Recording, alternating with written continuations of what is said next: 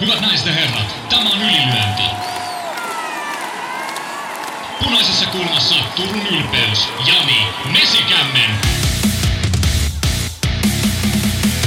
Ja häntä vastassa Stadin jättiläinen Jaakko Dalpakka.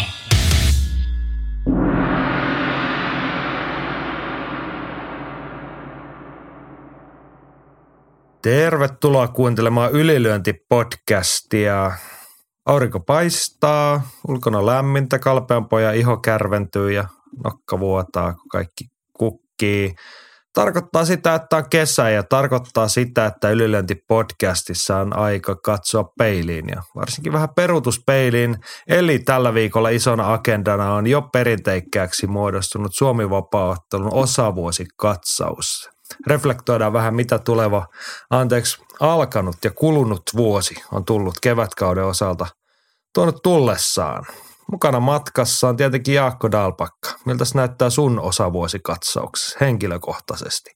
No henkilökohtaisesti taisi olla varmaan poikkeuksellinen kevät viimeiseen 15 vuoteen ainakin kun vertaa. Että aika paljon vähemmän aikaa tullut käytettyä treenisalilla, mutta jonkin verran saanut sitäkin tehdä ja vähän kisojakin kiertää, mutta kevät on ollut aurinkoinen ja ihan hyvillä mielin tässä lähdetään kesän viettoon, mutta mut kyllä mun mielestä on ihan aika ja paikka tuota kahta ensimmäistä kvartaalia tähystää ja katsoa, että mikä meillä on mennyt hyvin ja mikä on mennyt huonosti. Ja sulle tietenkin henkilökohtaisesti hyvä uutinen se, että tässä on pitkä, pitkä peruskuntakausi. Ja jos olet viettänyt vähän aikaa reenisalilla, niin pystyy niin kuin hoitamaan kaikki asiat tiukempaa kuntoa, kovempaa kuin kukaan koskaan, eikö vaan? No mä aloitin sen nyt tietenkin aamulla käymällä koiren kanssa juoksemasta, mutta se nyt on tietenkin kovin normaalia, mutta mut kyllä peruskuntoa ja, ja, ja tota, kai mä kesällä voin sitten ehkä juoda joku viikonloppu vaikka pari kaljaakin, jos se oikein lähtee revittelee. Oho, nyt Lähdetkö kuulostaa aika mukaan? hurjalta.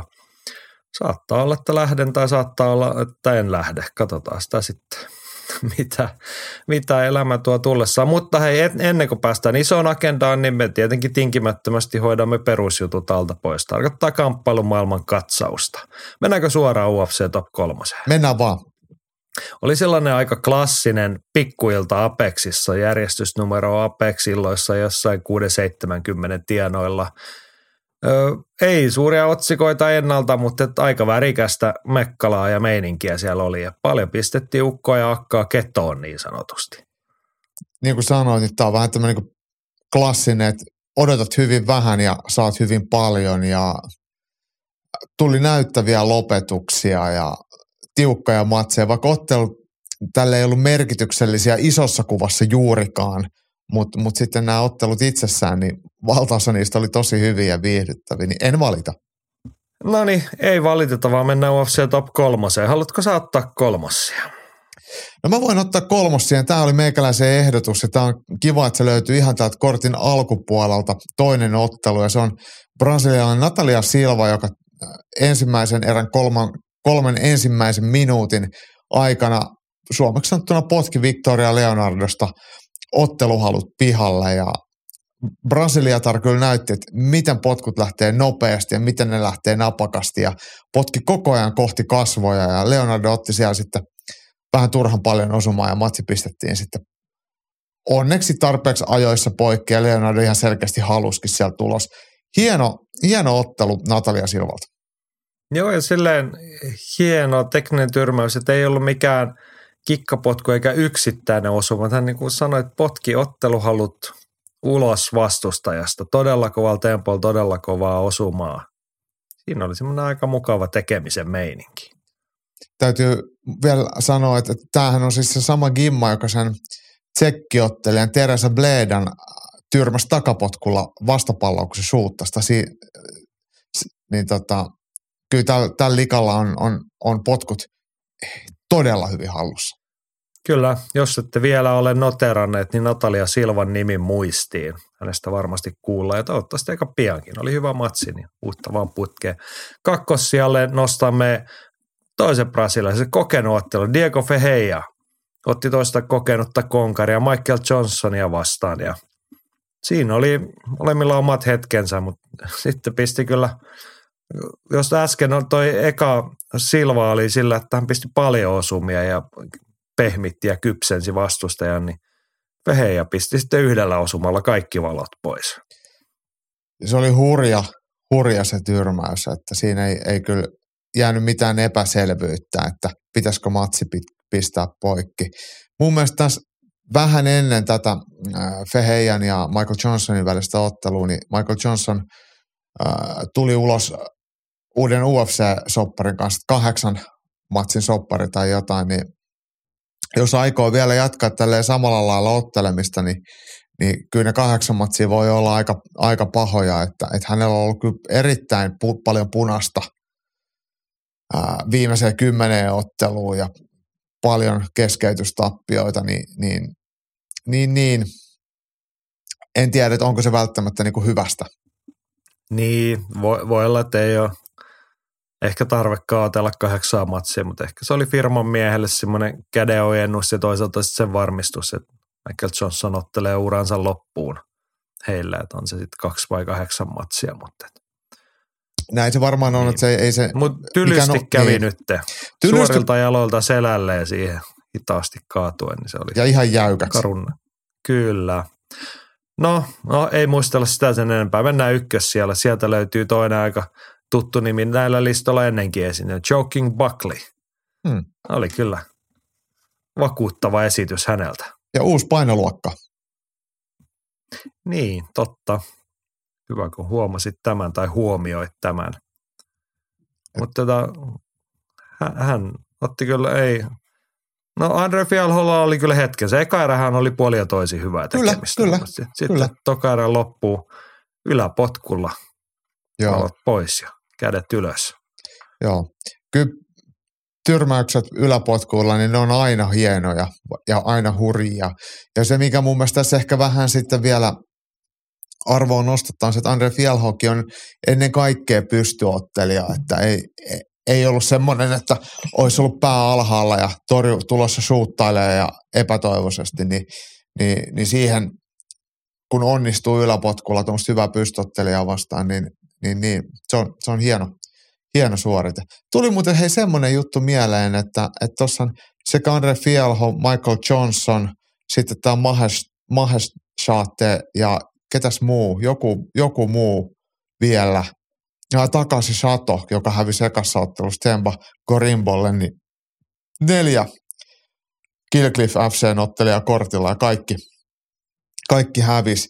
Et aina ei näillä isoilla talleillakaan mene silleen kuin Strömsössä, että kun ottaa tiukkoja matseja, niin välillä sitten kaikista jää vaan luu käteen. Ja tämä oli nyt sitten sinne Etelä-Florida Miami kupeeseen Deerfield Beachille, niin tylyilta.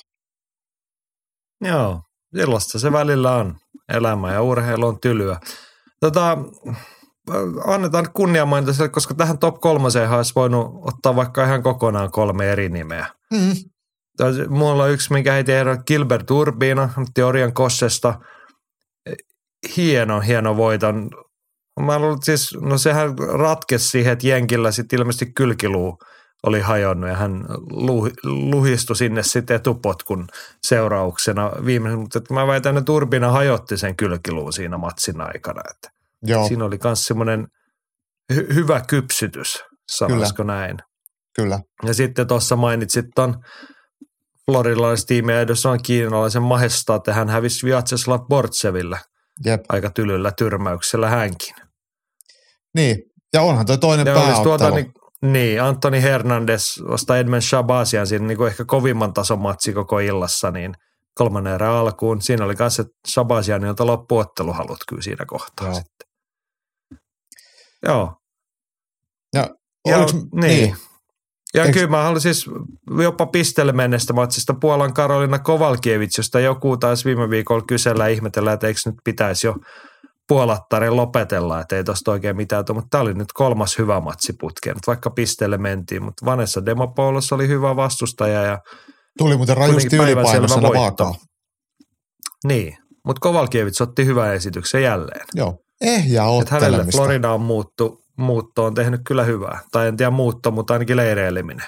Joo, ihan oikea liike hänelle. Joo, sitten on vielä yksi nosto sieltä ylilöintiperheen suunnalta Karhaseatte nostaisi pääottelun voittaja. Mackenzie Dern ja loppumaton kardio. Siis kuinka on mahdollista, että on muuttanut täysin tankkinsa vuoden aikana – VS Makvan ei saanut tehtyä mitään viiden vuoden aikana. Malli esimerkki siitä, kuinka isoja hyppäyksiä on mahdollista tehdä pitkäjänteisellä työllä. Niin. No niin, mä luulen, että tässä on sille lähtökohdissa erot. Mackenzie Dernius, jonka suhteen mekin ollaan oltu vähän kriittisiä jossain kohtaa, niin hän on alkanut urheilijaksi kypsellä iällä. Mm. Että hän tuli noin kaksivitosena jujutsutähtenä UFC ja sitten se oli vähän sen näköistä, kaikin puolin. Mutta nyt hän on sitten ehkä pitkäjänteisesti alkanut urheilemaan ja reenaamaan, niin alkaahan ne asiat sujua. Ja hän ei jotenkin semmoinen, vaikka hän ei aina ole ollut tosi hyvä, niin kuin otellessaan aikaisemmin varsinkaan, niin, niin, niin hänellä on kuitenkin semmoinen niin kuin, musta niin vähän niin kuin voittajan psyyke, että tosi rajusti on valmis ottelemaan, vaikka ne taidot ei ole aina riittänyt tai kondissa ei ole riittänyt. Nyt, nyt oli kondis kohdillaan ja ihan täys läpijuoksu Angela Hillistä. Ja mä kyllä tykkäsin, vaikka en ole mikään Mackenzie Dernin fani, mutta tämä ottelu oli kyllä, A se oli viihdyttävä ja, ja B se oli parasta Mackenzie Dernia ja siinä ehkä myös ne vähän näytettiin, mikä se Angela Hillin todellinen äh, taso on. Että Angela Hill jotenkin, mm, se on vähän kuin naisten Michael Johnson sillä, että ottaa ihan hyviä matseja, mutta ei se oikeasti koskaan kuitenkaan ja kyllä, kyllä. No mutta Angela Hillille voi nostaa hattua siitä, että hän on kolmekymppisenä tullut hyvin pienellä kokemuksella Tuffin kautta UFC-kehiin ja tehnyt kuitenkin aika pitkän uran sitten ja siinä välissä sitten kävi sen Invicta-mestaruudenkin ottamassa, mutta tota, mm. ihan hyvin on tonttinsa luonut, mutta että rajat tietty tulee nyt vastaan. Just näin. Mutta mut joo, mä tykkäsin, me monesti ollaan puhuttu siitä ottelijoiden kehityskaaresta ja muusta, niin Dern on löytänyt sisältää sen, että ne voimavarat, että mitkä ollut vielä ulosmittaa. Mutta nyt oli sitten jo niin kuin henkisesti ihan erinäköinen otteleminen. Siis todella päättäväinen, tarmokas, jopa aggressiivinen silleen. Mm. Kiilto silmissä painettiin. Kyllä. Sitä oli mukavaa katsoa kyllä. Hyvää ottelemista. Joo. Ja varmasti nyt sitten ansaitusti isoa matsia seuraavaksi. Hän taisi itse huudella Rose Namajunasin perään. Siinä on sitten – Attellakin vähän pureskeltavaa, että kummassa hypejunassa sitä istuu, kun eihän niin kuin kah- molemmilla puolilla pöytää ei oikein voi olla. Ai ei voi pelaa kaksilla korteilla. Niin. Mutta se olisi aika maukas matsi kyllä. kyllä joo, joo, mielellään katsosi. Joo. Sitten, silloin oli UFC-ilta Apexissa ja nythän on silleen poikkeuksellista, että UFC viettää väliviikkoa tässä ennen kesän, alkukesän isoja mähinöitä, niin Meilläkään ei ole esimerkiksi viikon taistelua tällä viikolla, mutta ei se mitään, nautitaan siitä, puhutaan muusta. Mutta viime viikonlopussa riittää kehälajeissa puhuttavaa. Oli aika iso nyrkkeilymatsi Las Vegasissa siinä tämän UFC-illa perään ja antaa ylilöintiperhe kertoa. Että, ja Henri ensimmäisen ääneen. Toteaa, että Devin Heini voitti kyseenalaisesti maistari Lomachenkon. Itse sain ottelun lomalle 115-113. Uusinta olisi hyvä. Molemmat olivat hyvässä vedossa, varsinkin Lomachenko. Ihaltavasti kyllä lähti iskukompot ja liike oli edelleen priimaa. Heinistä sen verran, että ei kyllä tule Shakur Stevensonia tai Geronta Davisia voittamaan. PS, Tuomari, kuka laittoi paperissa erään kymmenen heinille, niin häneltä pitäisi rangaistuksen ottaa lisenssi pois ja laittaa kolmeksi vuodeksi asumaan Forssaan. Joo, mä luen toisenkin vielä tuosta. Rantasen Petri tietenkin nyrkkeli, hänen kommentoi, että Heini Lomachenko oli kaikkea, mitä luvattiin. Todella hyvä matsi. Lopputuloksesta voi olla montaa mieltä. Itse näin ottelun Lomachenkolle muutamalla erällä. Heini on todella hyvä ja tarkka, mutta mielestäni Lomachenko vei suurimmaksi osaksi ottelua. Osumat menivät miltei tasan. Jos vaan Heini pysyy jatkossa, pystyy jatkossakin vetämään painot tähän painoluokkaan, niin siellä olisi kyllä herkullisia matsia edessä muun muassa Davisia ja Stevensonia vastaan. Jos ei pysty, soisin Lomachenkolle mahdollisen otella jotain toista vastaan avoimista vöistä.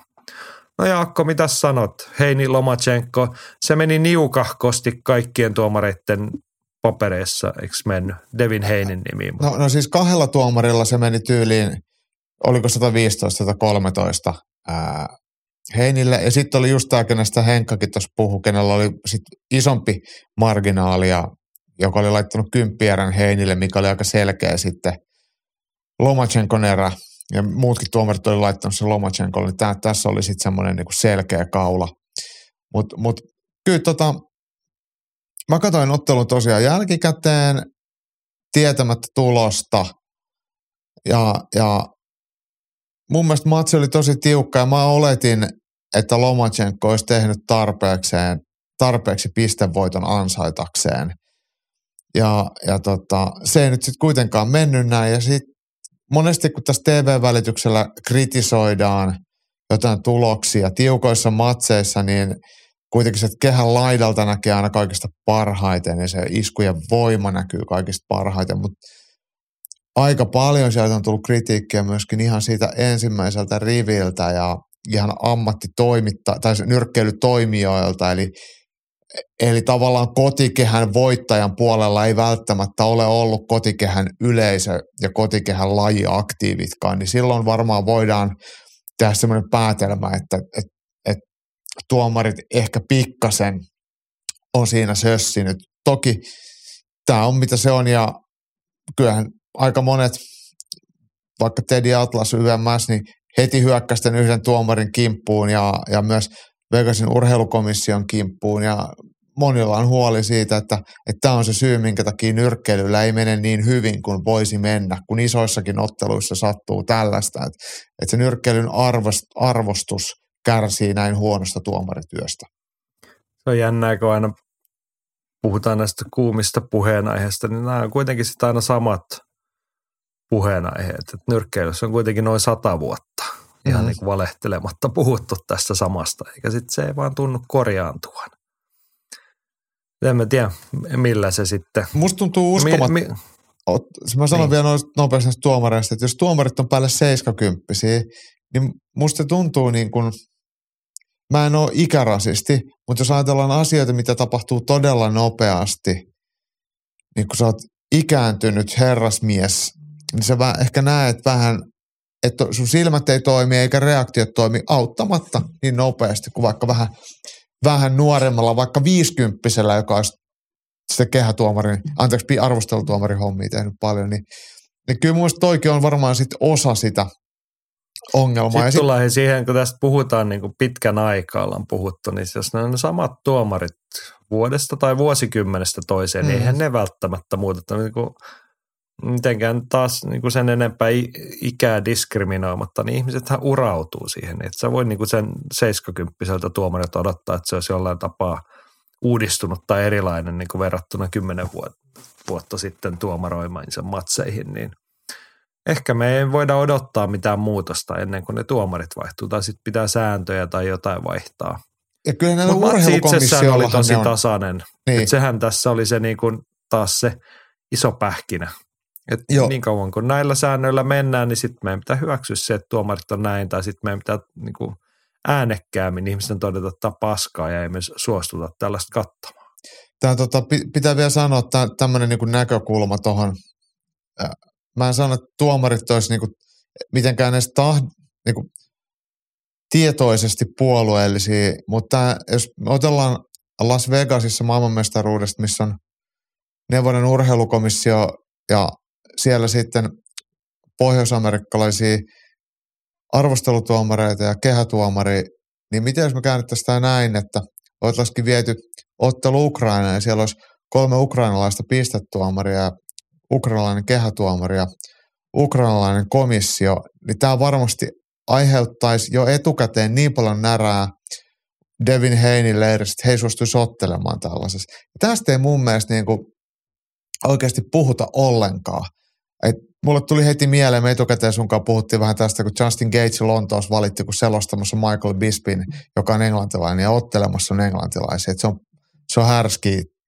Niin, niin on, onko se oikeasti jengi näin sokeita, että niinku, et, tai tai niin, niin, niin, niin jenkit niin, näin sopee. Niin, että et ne ei niin näe sitä, sitä niin kokonaiskuvaa niin selvästi. Ja mä en taaskaan syytä näitä tuomarit puolueellisiksi, mutta mun mielestä niin tämä on asia, mikä minkä voi ihan hyvin sanoa ääneen, jotta siitä saadaan sitten, että okei, että voisiko tässä olla jotain, mitä voisi tehdä paremmin. Niin. Mä, mä mietin niin kuin vielä vähän laajempaa näkökulmaa, niin jos otetaan taas tai palataan siihen, että vuodesta vuosikymmenestä toiseen, tämä on tämä sama ongelma, niin sitten kuitenkaan me, ei meillä jää matseja ottamatta, tai niin kuin isot nyrkkeilytähdet niiden managerit sanoo, nyt mä en, niin kuin, me ei muuten otella Vegasissa ennen kuin tämä asia on korjaantunut. Että onko tämä nyt kuitenkin niin, että siellä on niin kuin riittävän olennaiset tasot, vaikka Devin Heini ja hänen taustajoukkonsa tyyppiset tahot, niin heille tämä homma toimii ihan hyvin. Itse asiassa oli hienoa, että se ton, ton, ton puheeksi ja Bob Arum, joka oli täällä sitten mahdollistamassa yksi, yksi näistä äh, Toprankin, tai se Toprankin omistaja ja pääjehu, joka on tässä ollut yhtenä osana tapahtuman järjestäjistä, niin Bob Arum sanoi, että tiukka matsi ja olisi halunnut, että vaikka Lomachenko voittaa, mutta ei hän, hän ei ota kantaa tuo, tuomaritoimintaa, koska hän on promoottori. Niin tässähän hän mm. suoraan niin kuin pesee, että, että, että, että promoottori on sitä mieltä, että ei hän, hänen ei kannata ottaa kantaa. Että silloin hänelle on ihan sama, että, että, että promoottorit ja komissiot tekee kuitenkin molemmat ihan älytöntä rahaa tämän bisneksen ympärillä, niin ei niiden kannata tois, toisiinsa puukottaa. Mm. Että oikeastaan urheilijat on vain ainoat, mitkä vaihtuu, mutta nämä promootiot ja komissiot pysyy. Niin, eli nyt sitten niinku tavallaan summaten voidaan epäiltä arvioida näitä, onko vika kuitenkin meidän yleisössä ja meidän odotuksissa. Jos me ollaan niinku ainoat, ketkä ei näe tätä tai ketä tämä ei homma palvele, niin sitten pitäisi joko äänekkäämmin vastata, sitten pitää vaihtaa omia odotuksia tai pitää vaihtaa seurattavaa lajia. Se ei pysty sitä hyväksi, koska se on aika väijämätön johtopäätös, että siellä niin lajin sisällä sitten kuitenkin siis oikeasti... homma toimii riittävän hyvin. Niin siis ehkä on ongelma, jos se yksittäinen tuomari tai kaksi tuomaria tai kolme tuomaria, vaan se järjestelmä, miten näitä tehdään. Että jos me nyt haukutaan... Järjestelmällinen korruptio on siis sun mielestä pieni ongelma. Niin. Se, se mikä, niin. miten, se, miten promootiot ja urheilukomissiot tässä toimivat, niitä vastaanhan tässä pitäisi he pitäisi saada niin kuin muutokseen. Se, että me syytellään yksittäisiä tuomareita, ne on vain niin se pienin osa. Se korvataan sitten uudella huonolla tuomarilla. Jos joku tuomari pitää heittää bussia alle, sitten heitetään ja otetaan sen vaimo tuomariksi ja sitten ollaan taas samassa tilanteessa. Että. Niin. niin. Joo.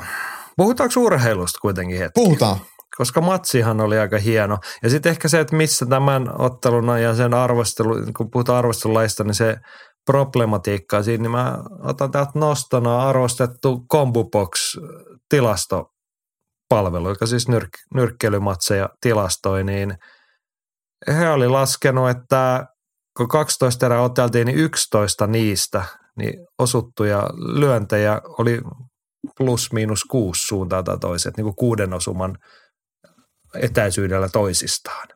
Ainoastaan 11 erässä Lomachenko osumat 22. Joo. Hänen hyväkseen. Niin emme toisaalta sitten niin kuin puhutaan aika huipputason nyrkkeys hyvistä saista, niin kolmessa minuutissa lyödään joitakin kymmeniä kertoja. Ja sitten ne on niin kuin muutaman lyönnin erolla suuntaan tai toiseen. Mm, kyllä. Niin ei ja. me ihan kaikesta voida niitä tuomareitakaan syyttää. Ei, ei, ei. Siis mun mielestä vielä yksi, yksi semmoinen, mitä eli tuohon tuomarointiin, vaikka enemmänkin ottelun kulkuun, että mun mielestä ottelu oli todella hyvä ja se oli todella tasainen ja se oli jopa erilaisempi, mitä mä osasin odottaa. Mä ajattelin, että Heini pystyisi jäädyttämään sitä ottelua ja siellä oteltaisiin ihan yksittäisistä osumista. Mutta aika nopeasti – Lomachenko pääsi sellaiselle etäisyydelle, että pystyi lähteä lyömään sarjoja ja pitää sen ottelun tosi aktiivisena. Ja se, se oli, jokainen erä oli oikeasti miellyttävä katto, eikä se ollut sellaista tosiaan olkapäähippaa, että mä kosken suhu ja sitten mä lähden karkuun ja sitten taas mietitään 10 sekunnin, 20 sekunnin päästä, että mitä tehtäisiin. se oli itse asiassa hyvinkin aktiivinen, vaikka semmoisia kovia osumia, lattianlyöntejä ja semmoisia hulluja ristiinlyöntitilanteita ei, ei juurikaan tullut. Viihdyttävää katsottavaa ja tai, taidollista oliko tota- nyrkkeilyä. Tota, oliko yksi ongelma siinä, että Heini vei ottelun alkupuolta, kirjas siellä eriä ja sitten se ottelun sanotaan kolme neljä viimeistä erää oli sitten selkeästi Lomachenko, jolloin tulee se vaikutelma siitä, että toihan tota vei. Mutta kun ne, sitä matsia ei arvostella niin. Niin, tämä on varmastikin se, se tota, mä oon kyllä katsonut ne ottelu, arvostelukortit, Mutta mä en nyt ihan tarkalleen muista erä erältä, miten ne meni tyyliin, että eka ero oli Lomachenkolle ja sitten tuli useampi erä Heinille ja sitten jossain kohtaa sitten kääntyi se iso kuva sitten taas Lomachenkolle, jotenkin tälleen se ehkä menisi. Ni, niin kyllä toi, toi, mitä sä sanot, niin, niin se pitää jotenkin paikkansa ja Lomachenkolla oli selkeä, selkeä niin kuin etu se viimeisen kolmanneksen, että et, et näytti sille, että alkaa olla tässä, mutta onko se sitten niinku riittävän monta erävoittoa sitten kuitenkaan, niin tämä on se kysymys, mitä niin, sä kysyt. kolmannes on vaan kolmannes. Mm. Joo, viimeiset kolme erää taas Kompuboxin tilastojen mukaan, niin 44-17 osumat Lomachenkolle, mm. mutta se on vaan kolme erää. Sillä ei, ei vielä voiteta matsia. Joo, ja sitten se kymppierä, niin se kuuluu siihen. Aivan. Sehän oli, oli se semmoinen, Joo, se mikä... on sitten niinku eri kysymys, että niin. onko joku tuomari oikeasti vetänyt vihkoa jonkun, mutta et, et niin. Ei se siihen yhteen erään nyt sitten se arvostelu niinku ei. Ka- kaatunut tai muuttunut. Ei, mutta mut esimerkiksi tällä, jos pisteet on 115 tai 13 ja sitten yksi erä käännetään toisinpäin, niin sitten se onkin 114 tai 14. Niin, mutta sitten se olisi vielä edelleen ollut Heinin voitto siinäkin tapauksessa. Aivan, no siis ei, mutta jos kaksi tuomaria on arvostellut samalla lailla, menisin vaan näin, että jos ne vaikka kääntyisi sieltä niin kuin yhdellä erällä, niin, niin jos se olisi ollut tasan. Olisi, mutta, niin, niin, niin, niin, mutta mut, mut silleen, että on, on niin tiukkoja eri, mutta, mutta toi, tavallaan niin kuin, toi ei ole järkyttävin ryöstö, mitä mä oon nähnyt. Mä oon, mun mielestä Lomachenko voitti, mutta kun ei voittanut, niin harmittaa hänen puolestaan, mutta, mutta e, Tämä on nyrkkeily. Niin, price fighting. Hmm. Mitä sanot tuossa ylilöntiperheen herrat pohdiskeli tulevaisuutta? Otetaanko uusintaa? Ilmeisesti Heinin leirissä ei varsinaisesti oltu innostuttu asiasta. Joo, Heinin isä, eli hänen valmentajansa oli heti sanonut, että ei matsi olisi tiukkaa, että ei mitään järkeä ottaa uusintaa. Eli he, he kyllä tiedostaa, että ottelun voittaminen oli, oli todella vaikeaa ja ei varmasti muutu helpommaksi. Että ei kannata ottaa uusintaa mutta enpä usko, että tulee uusintaa. Se, niin. se on nyrkkelybisnestä. No näistä tästä kaksikosta, niin Devin Heini on se tulevaisuuden nimi, ja tuossa nyt sitten pyöriteltiin, että olisiko seuraavaksi Shakur Stevenson tai Chervonta Davis. Varmaan mm. voisi katsoa, jos sellaisia matseja tulisi. Mielellään, mielellään. Kyllä ne kelpaa. Mm. Joo. Pistetään sellaista tilaksi. tuossa oli ihan hyvä pointti oman kuin Henkal tai Petrillä, että on tuossa hyviä maukkaita matseja tarjolla niin, kyllä. Kyllä, kyllä. Mutta joo, sit... mä oon vähän samaa mieltä, epäilen tuosta, että tuskinpa tulee uusintaa ja sitten jos tulee, niin se venyy, venyy ja sitten se on joskus kolmen, neljän vuoden päästä, milloin se ei ole sitten enää sama asia. Realiteetti se, että Vasili Lomachenko on niin kuin viimeisten isojen matsien kanssa niin kuin tässä nyt liikkeellä. Niin Joo. No.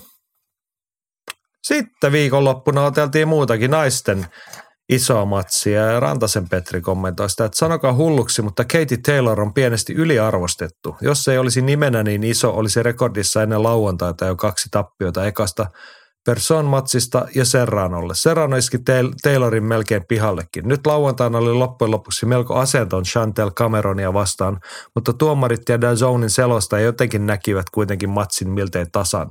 Paljon pitää Taylorin parantaa, jos meinaa mahdollisen uusinnan viedä. Cameron on iso ja riittävän taitava. Niin, Chantel Cameron niin se oli nyt niin, me taidettiin viime viikolla puhua väärin, mutta nyt oteltiin siis Katie Taylor nosti painoluokkaa ja meni haastamaan Chantel Cameronia Kyllä. tämän hallussa ollesta kaikista voista ja se ei nyt sitten onnistunut. Kaksi hyvää nyrkkelijää, niin isompi voitti. Onko se näin? Joo, Joo. Ja, ja, ja siis mä en tiedä, voi, päättyykö se siihen, että toinen olisi ollut silleen niin kuin merkittävästi vaikka niin kuin vahvempi. Ää, Chantal Cameron on pidempi. Mutta mut ei heidän varmaan niinku lihasmassallinen tämmöinen ero ole mikään iso. Eikä se niinku pituusero ole mitenkään älyttömän iso. Ja Katie Taylor hahmotööreissähän on esimerkiksi te, äh, tuon tota Cameronin voittanut.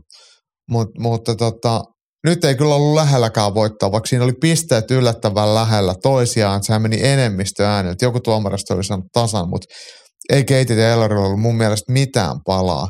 Ja itse asiassa yksi iso asia, mikä vielä pilasi tätä ottelua, mikä pilaa nais ammattinyrkkeilyä muutenkin on se, että eräkesto on kaksi minuuttia. Se on aivan liian vähän tämän tasoisille urheilijoille. Et se on kaksi minuuttia jaksetaan huiskii ihan tässäkin ottelussa puoli jos toisin. Että se ottelun rakentaminen ja eri dynamiikka kärsii merkittävästi ja lajin seuraaminen on mielestäni tylsempää ja ottelut on huonompia. Ja tämä näiden gimmojen osaaminen ja nyrkkeilytaito, lajin syvä tuntemus, niin ei millään lailla pääse näkymään silleen, mitä he osaisivat, he saisivat otella kolme minuuttisia niin kuin olympianyrkkeilyssä tai miehet ammattinyrkkeilyssä. Niin. No, mutta hei, tuossa oli Petri heitti aika ison kysymyksen ilmoille, että onko Katie Taylor yliarvostettu? Siihen me ei ehkä tar- tarvi mennä, että olisiko hän nyt hävinnyt aikaisemmin, koska tämä nyt oli tätä ammattinyrkkeilyä, jossa oikeat tahot voittaa oikeita matseja, mutta tota, mut, miten se on? Mutta kyllä, no siis hänen saavutuksiaanhan me ei voida poistaa ja hänen arvostustaan me ei voida poistaa, eikä mitään syytä. Hän on hieno tai upea urheilija ja irlantilainen tähti. En millään lailla halua sitä tahria – mutta hänen nyrkkeilytaitonsa ei välttämättä ole juurikaan kehittynyt, eikä hän ole ammattinyrkkeilijänä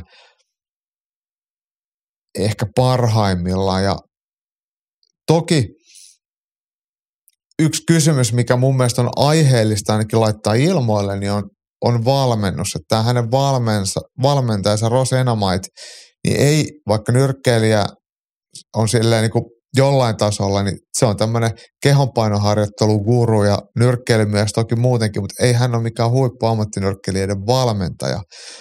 Ja, ja hänen tai heidän ottelustrategiansa, mitä erätauollakin kuuluu lähetykseen, että liikut vaan alta pois ja et lähde kilpailemaan osumista ja tanssit vaan, niin oli ihan paska. Et, et, ei, kaikki erät, mistä Katie Taylor liikkui pois, niin se hävisi. Niin ei mun mm. mielestä silloin ei olla valmistauduttu oikein ja se ta- strategia olisi pitänyt muuttaa aikaisemmin. Jossain kohtaa Katie Taylor löi jarrut päälle ja rupesi vaan lyömään kilpaa, mikä muutti ottelua vähän tasaisemmaksi. Siinä kohtaa oltiin jo niin paljon takamatkalla. Ja sitten kun Taylorilla ei ole semmoista kovaa lyöntiä, vaan se lyö semmoisia tosi nopeita, aika kevyitäkin sarjoja, niin, niin ei niillä saa sitten käännettyä sitä ottelun kulkua, kun ää, Cameron ei millään lailla kunnioittanut niitä Taylorin osumia, niin en hauku tätä valmentajaa, mutta ehkä kyseenalaistan sen verran, että et, et olisiko jotain voinut tehdä paremmin ja olisiko joku toinen valmentaja voinut viedä Katie Taylorin vielä enemmän eteenpäin siitä olympiatyylin nyrkkeilystä kohti vahvaa ammattinyrkkeilyä. Joo, to, toi on mun mielestä hyvä näkökulma. Mä jotenkin itse mietin sitä arvostusta vielä niin kuin laajemmin, että miksi Katie Taylor on arvostettu, niin ennen kaikkea hänen niin kuin sen tienraivaaja-asemansa ja niin kuin näyttöjen suhteen. Että sitähän ei kukaan häntä voi viedä pois. Että okei, toi on hyvä näkö, että hän voisi olla, olisi voinut olla ja edelleen voisi olla parempi nyrkkeilijä, ammattinyrkkeilijänä. Mutta se, mitä hän on tehnyt, niin se on niin kuin, se hänen arvostuksensa suurin mitta.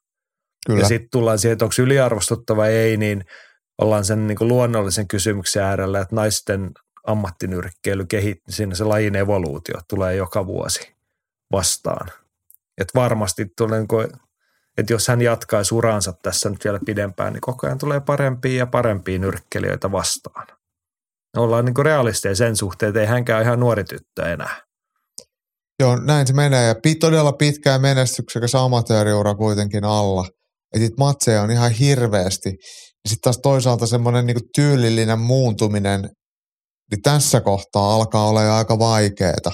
Ja sitten vielä se, tuo minkä mä sanoin naisten ammattinyrkkeilyn erän kestoista, niin se suosii tuommoista niinku säheltämistä. Tai oikeastaan se mahdollistaa ja sitä, sitä sitten tehdään semmoista huitamista. Että et, et yritetään vaan niinku lyönti vo, voittaa niitä eriä.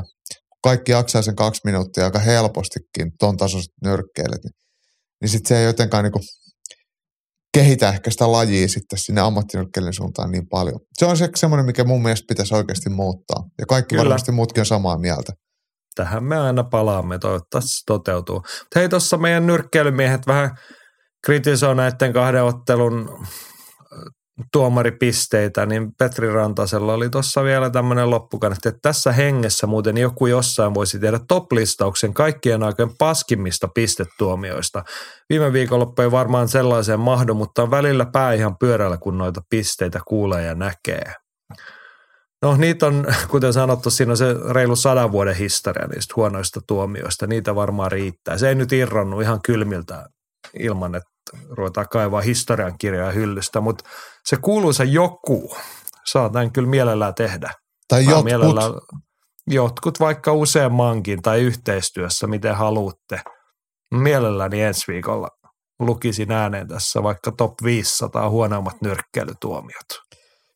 mulle tuli mieleen muuten yksi se- jatkosarja siitä. No Y- kerro. semmoinen, tota, me, tämä ei ole mun mielestä, mutta kansainvälisesti varmaan, jos mennään Britteihin, niin Derek Chisore ja Robbe Heleniuksen välinen ottelu, mikä Suomessa tuomittiin Robbelle ja aika moni Hartwall Arenalla oli sitä mieltä, että Chisora voitti ottelun, niin tämä on yksi semmoinen, mikä on herättänyt närää. Ja tästä tuli mieleen, että Robbehan julkaisi somessa tosiaan, että ura jatkuu ja tällä viikolla siitä sitten tiedotetaan, niin, niin tota, sekin on ihan hieno Okei. uutinen. No mä luulen, että jos mennään niin top 3 tai top 5 tasolla, niin Chisora Helenius ei ehkä Ei varmasti mahdu niin räikeimpien farssien listalle kyllä, vaikka joo, muistan siitä on parran pärinää silloin riittänyt. Onhan suomalaiset osansa saanut tuommoisissa pienemmissä kehissä, mutta et mielenkiintoista olisi, jos joku nyrkkeilyhistoria on perehtynyt oikein syvällisesti kaivelis muististaa, että niin pahimmat tällaiset tapaukset, niin mielellään jatkamme keskustelua. Mutta nyt voitaisiin ehkä mennä eteenpäin, eikö, mä, saan, mä, saan, mä lisään vielä tähän sen, että Ei mennäkään, okei. Okay. et, et samalla kun puhutaan näistä härskeistä pistetuomioista ja paskoimmista pistetuomioista, ja viime viikolla me puhuttiin siitä, kuinka kehätuomari keskeytti ottelun, mikä ei, mikä ei tota, olisi kuulunut keskeyttää, että saatiin häviöllä ollut voittajaksi, niin tästähän tuli mieleen, oliko se nyt sitten Juho Tolppola, joka Italiassa otteli, ja hän oli hyvin matsissa mukana, mutta sitten sit osuko päätty yhteen, vai mistä hänelle tuli kuhmu päähän, ja kun kotikehän ottelija oli al- alakynnessä, niin kehätuomari keskeytti sen lääkäri ää, vedoten, että, jo, että ei ole ottelukunto, niin jos jotain tällaisia härskejä tuommoisia tuomarin keskeytyksiäkin tulee mieleen, niin mielellään niitäkin kuulen, tai kuulemme. Joo. Joo, meiltä ei nyt irronnut, mutta mielellään palaamme asiaan. Ja nyt me mennään eteenpäin. Käännetään katse tulevaan viikonloppuun vielä nopeasti tässä näin. Andy kertoo, että Kloorin Saksan vallatus jatkuu, kun Kloori 86 isketään lauantaina Essenissä. Pääottelussa nähdään Pechpanomrun Kiatmo Kao puolustamassa 65-kiloisten tittele epäonnistuneen tuplamestaruusyritelmänsä jälkeen. Haastajana on neloseksi rankattu 22-vuotiaat Ahmad Chik Mousa. Vain kolmen kloorimatsin kokemuksella oleva Mousa on selvä altavastaaja ottelussa on mukana vain koska on saksalainen. Hellittämättä prässäävä koukulla ja alapotkulla hyökkävä Mousa lyö todella kovaa ja voisi voittaa matsin, jos löytäisi keinon neutralisoida vasenkätisen Petsin kovan kovat takailan potkut. Tämä tuskin tapahtuu. Panostus Saksaan näkyy myös siinä, että Gloria on värvännyt Onein riveistä Enrico Kehlin. Kehlin ansioihin kuuluu muun muassa Buokavin yli 30 matsin voittoputken päättäminen 2014 ja nykyisen for Pound ykkösen Chingis Allazovin voittaminen 2021. Kehl saa vastaansa 70-kiloisten ykkösrankatun Ranskan Gerik Biletin, tai Bilet varmaan, Niin. titteli eliminaatiossa – Luvassa on todella laadukas ottelu ja matsin voittaja haastanee mestari Tiani Bestatin alkusyksystä. Alkukortilla nähdään Viron mörsseri Uku Jyrjendal, jonka klooridebytin vatsatauti pilasi. Toivottavasti mies on nyt kunnossa ja nähdään mihin hänen tasonsa riittää. Viikonloppua kloori, 86 Saksassa. Eikö heillä ole edelleen, heillä on se oma P- netti PPV? Joo, näin, mun, näin se käsittääkseni on. Mistään e- eikä muualta sitä näe. Joo. Tossa oli, ja sitten oli muuten kommenttina tuohon Serva niin kommentti, että tämän jälkeen olisi kiva nähdä Berjan Peposhin ja Chick Mousan uusinta. Oli se, itsekin tulin tämmöisen nähneeksi, koska Andyhän suoritti hyvää yhteisön palvelusta ja meidän Facebookissa tuossa kysymystäkyjen yhteistyön keskustelun alla.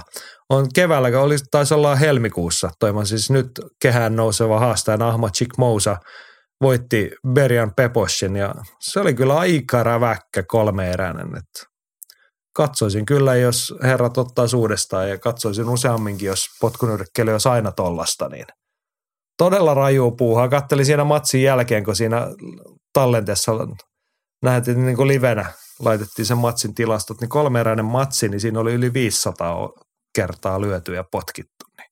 Se on huikea määrä. Se on 500 per tyyppi. Eikö yhteensä? yhteensä. Toisella oli 300 jotta ja toisella 200 jotta, mutta kannattaa katsoa. Tämä oli tämä todella värikästä tiukkaa menoa ja niin kuin erilaisia käänteitä matsissa. Niin. Ja taisi meni tälle Chick Mousalle niukahkosti pisteen siinä sitten tältä toiselta herralta ainakin yksi piste otettiin pois, kun hänen hammassuojat tahtonut pysyä suussa, kun vähän naamaa helisyteltiin. Niin hän menetti siinä jonkun pisteen, mutta olisi se ehkä niukasti mennyt Mousalle muutenkin. Mutta ilman muuta uudestaan vaan tollainen matsi. Joo, meinaatko katsoa Gloria viikonloppuna? En tiedä. Mä vähän vielä mietiskelen, mutta voi mahdollisesti olla. Mä en ole nyt Glory PPVtä vissi kertaakaan ostanut mistään. No kaikkea kannattaa kerran kokeilla. Niin. Mutta viikonloppuna olisi myös ammattinyrkkeilyä tarjolla. Henri kertoo, että lauantaina Briteissä mielenkiintoisia boksausiltoja – Toisen pääottelussa Mauricio Lara puolustaa VBAn höyhensarjan vyötään Lee Woodia vastaan, jonka tyrmäsi viime ottelussa. Asetelma on siis mielenkiintoinen. Wood otteli hyvin ennen kuin vasen koukku kolisi. Epäilen, että Lara tyrmää tunnustelevan alun jälkeen jälleen. Meksikaani on pirunkova luu. Brittien välinen VBCn Cruiserin titteliottelussa puolestaan kohtaa Lawrence Okoli ja Chris William Smith – Vahva tunne, että CBM vie Okolin vyön. CBM on oma suosikki Cruiserweightissa. Okoli on kyllä hyvä, mutta ei riitä. Se on eri illassa kuin tämä. On. Mutta oliko ne sitten oli vielä kolmas ilta, eikö se ollut se Top Rankin ilta Belfastista vai oliko jompikumpi näistä? Joo, kyllä. Siellä oli... Michael Conlan. Michael Conlan, niin hän liittyi tuohon, oliko hänkin hävinnyt tuolle meksikolaiselle? Ei vaan tuolla Lee Woodille. Lee Woodilla aivan. Mutta siis Belfastissa on Top Rankinilta, jossa Luis Alberto Lopez ja Michael Conlan ottelevat IBFn höyhensarjan maailmanmestaruudesta. Joo, siis tämä Dazonhan näyttää tämän Lara Wood iltaman. Ja tässä on sellainen juttu, että Terry Harper, kenen piti otella Cecilia Breckhusia vastaan nyt tuolla uh, Taylorin tapahtumassa. Niin, niin ottelu, viime niin, niin, ja ottelupäivänä niin Breckhus sairastui ja se ottelu vedettiin sitten veke ja Breckhus tietenkin on edelleen saikulla, mutta Terry Harper ottelee VBA Super Welter-vyöstä viikon varoajalla Ivana Habasinia vastaan nyt sitten tässä toisessa matchroomin illassa, eli valmistautuminen hänen kohdalla ei ole sitten kuitenkaan mennyt hukkaan, eli se näkyy sitten siellä samalla kortilla. Mä nyt kerron sulle, kun mä muistan vielä, että tämä niin Lara Wood pääkortti tai ainakin Dazonin lähetys alkaa kello 21. Joo, ja mä rupesin tässä katsoa, että näkyisikö tätä Belfast-iltaa tai jotain muuta. Viaplaylla ei mun mielestä ainakaan näkynyt. Ei, sä tsekkasit jo. Joo. Mä rupesin sitä katsomaan, mutta eipä täällä tosiaan sellaista näy. Harmillista. Mutta no, ammat, mukava viikonloppu ammattinyrkkeilyssä siis tarjolla taas. Joo. Oliko muuta tulevaa viikonloppua? Aiotko itse käydä nyrkkeilemässä siis grillijonossa tai jossain? Mm, mä en harrasta moista, mutta, mutta kyllä, kyllä tota, vähän tekisi mieli jotain laiharjoittelua tehdä. Ja itse asiassa olenkin u- ulos sopinut yhden treenikaverini Mikan kanssa, että mentäisiin lauantaamuna vähän nyrkkeilemään. No niin, hyvä. Käykää kaikki kuntoilemassa ja kamppailemassa viikolla. Muistakaa, ei, ei oikeasti sinne grillijonoon. Eikä taksijonoon eikä taksiona eikä mihinkään muuallekaan epäsopivaan paikkaan. Te salille tai rannalle, mutta sille sovitun reenikaverin kanssa. Jes, kotimaan katsaukseen ennen kuin mennään siihen Fin MMA osavuosikatsaukseen, niin lyhyesti, koska viime viikonloppuna tapahtui silläkin saaralla Öö, kovasti odottamamme Jussi Halusen, Jussi Halosen matsi oli Puolassa Anaconda Fight Leagueissä ja no se meni ehkä sillä tavalla odotusten mukaisesti, että ei se kauhean kauan kestänyt. Siinä lyötiin ja potkittiin ukkoa ja no siihen se ratkesi sitten. Jussi oli siinä häkkiä vasten jonkin scramble-tilanteen jälkeen niin on maassa oleva ottele ja kaveri pisti siinä polvea päähän ja ei siinä auttanut huilitaukokaan sit vaan sit sen jälkeen kun matsi jatkui, niin tuli vääjäämätön tyrmäystappio. Joo. Se oli, oli aika tyly reissu. Se, se oli tyly reissu ja toi vähän jäi, jäi epäselväksi sen verran huono se kuvatallenne on, että, että tuliko siitä mitään edes niinku varoitusta tai pistevähennystä siitä laittomasta polvesta. Jussi siinä näytti, että ei se pääse ylös ollenkaan, mutta jatko kuitenkin matsia ja äh, taisteli sitten tyylillisen, tyylilleen uskollisesti pyssyt viuhuen, mutta, mutta siinä oli sitten sillä kertaa hopeita enää äh, jaossa. Ja kyllä tietenkin aina tuommoiset rajut tukkapölyt, niin, niin ei ne nyt kivalle tietenkään itsestäkään tunnu, kun siellä on joku oma kaveri.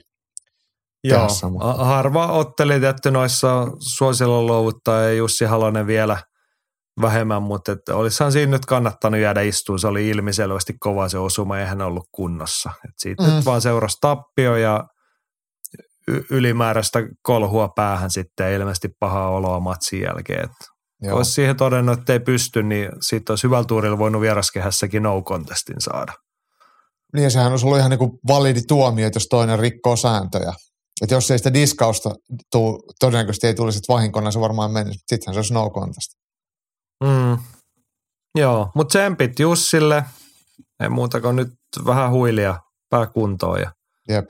sitten vaan uudestaan, jos vielä maistuu. Mutta tota, toivottavasti korvaus oli kohdallaan, koska hinta sitten niinku omassa päässä oli kolinan suhteen aika kova tuosta retkestä. Kyllä. Yes, Sarjola raportoi. Tari-Pekka Savolainen otti pistevoiton Raja Damnoern stadionilla iranilaisesta Arvin nimisestä taistelijasta. Savolainen on todella hidas eikä mikään tekniikan ihmelapsi, mutta osaa otella vahvuuksillaan. Hyvät kestävyysominaisuudet ja kova psyyke saivat taitavamman iranilaisen taipumaan ja tämä kävi luvullakin. Rajallakin on onneksi otettu käyttöön kehän turvareunus ja sille tuli käyttöä Savolaisen lennettyä kuperkeikkaa köysien yli.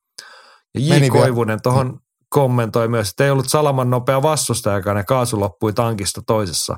Ei mitään teknistä tykitystä, mutta se on se aina hienoa nähdä suomalaisia ottelijoita maailmalla. Siinähän sitä. Sä olit ilmeisesti tämänkin nähnyt. Joo, joo, kyllä mä katsoin. Pakkohan se on katsoa, jos jotain suomalaisia ottelee, ottelee noilla isolla stadioneilla. Äh, mikä siinä? Ei, ei ehkä nyt ollut semmoinen kansainvälisen huipputainyrkkeilyn näytös, mutta mut viihdyttävä ottelu kuitenkin, ja onhan se nyt ihan saakeli hienoa aina, kun suomalainen vetää jotain ulkomaalaista koteloon, niin, niin kyllä mä tykkäsin.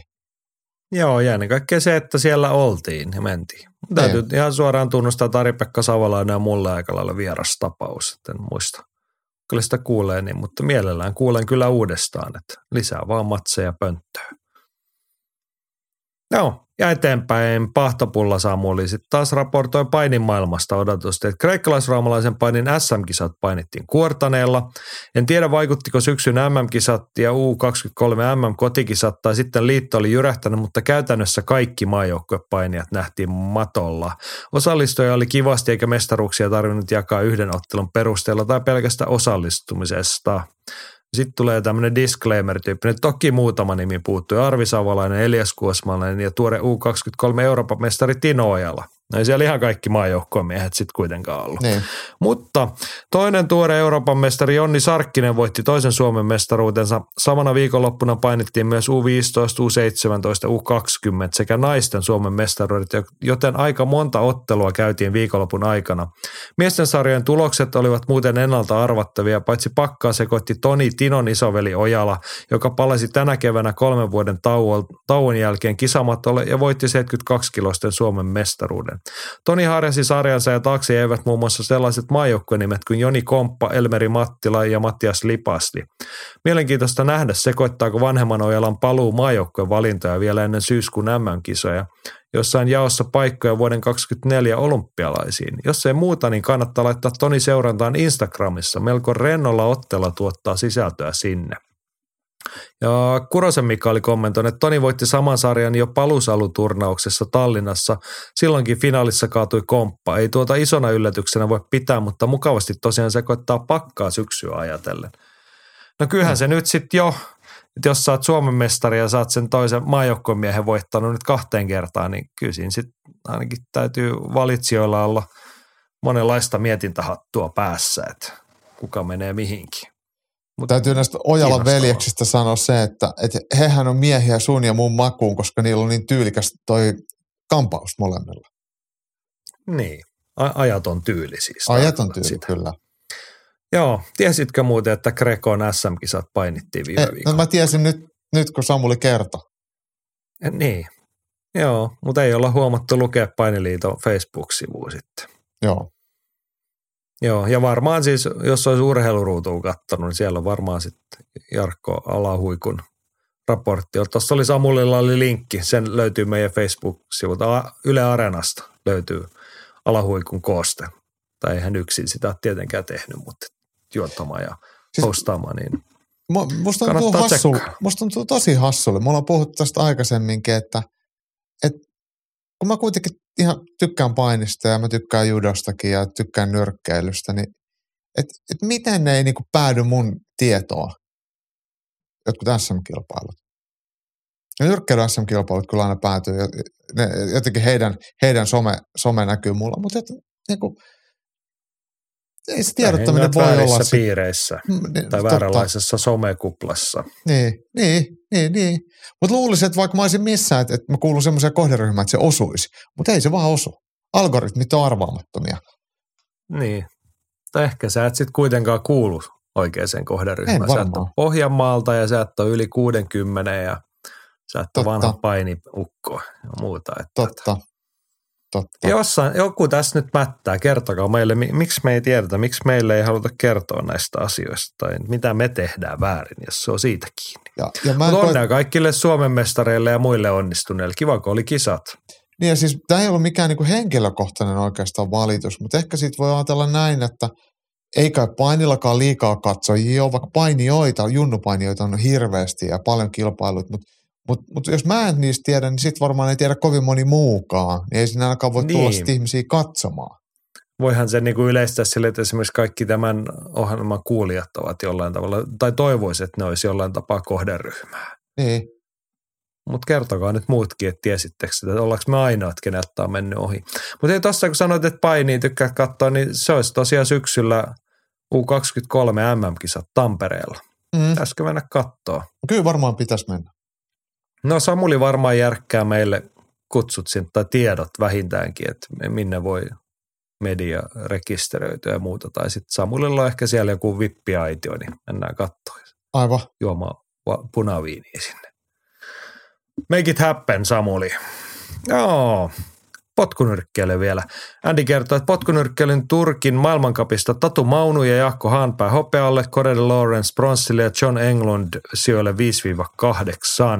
Mitaleita enemmän kannattaa katsoa voittosuhdetta. 11 otteluvoittoa ja neljä tappiota. Jokainen suomalainen voitti ainakin kaksi matsia.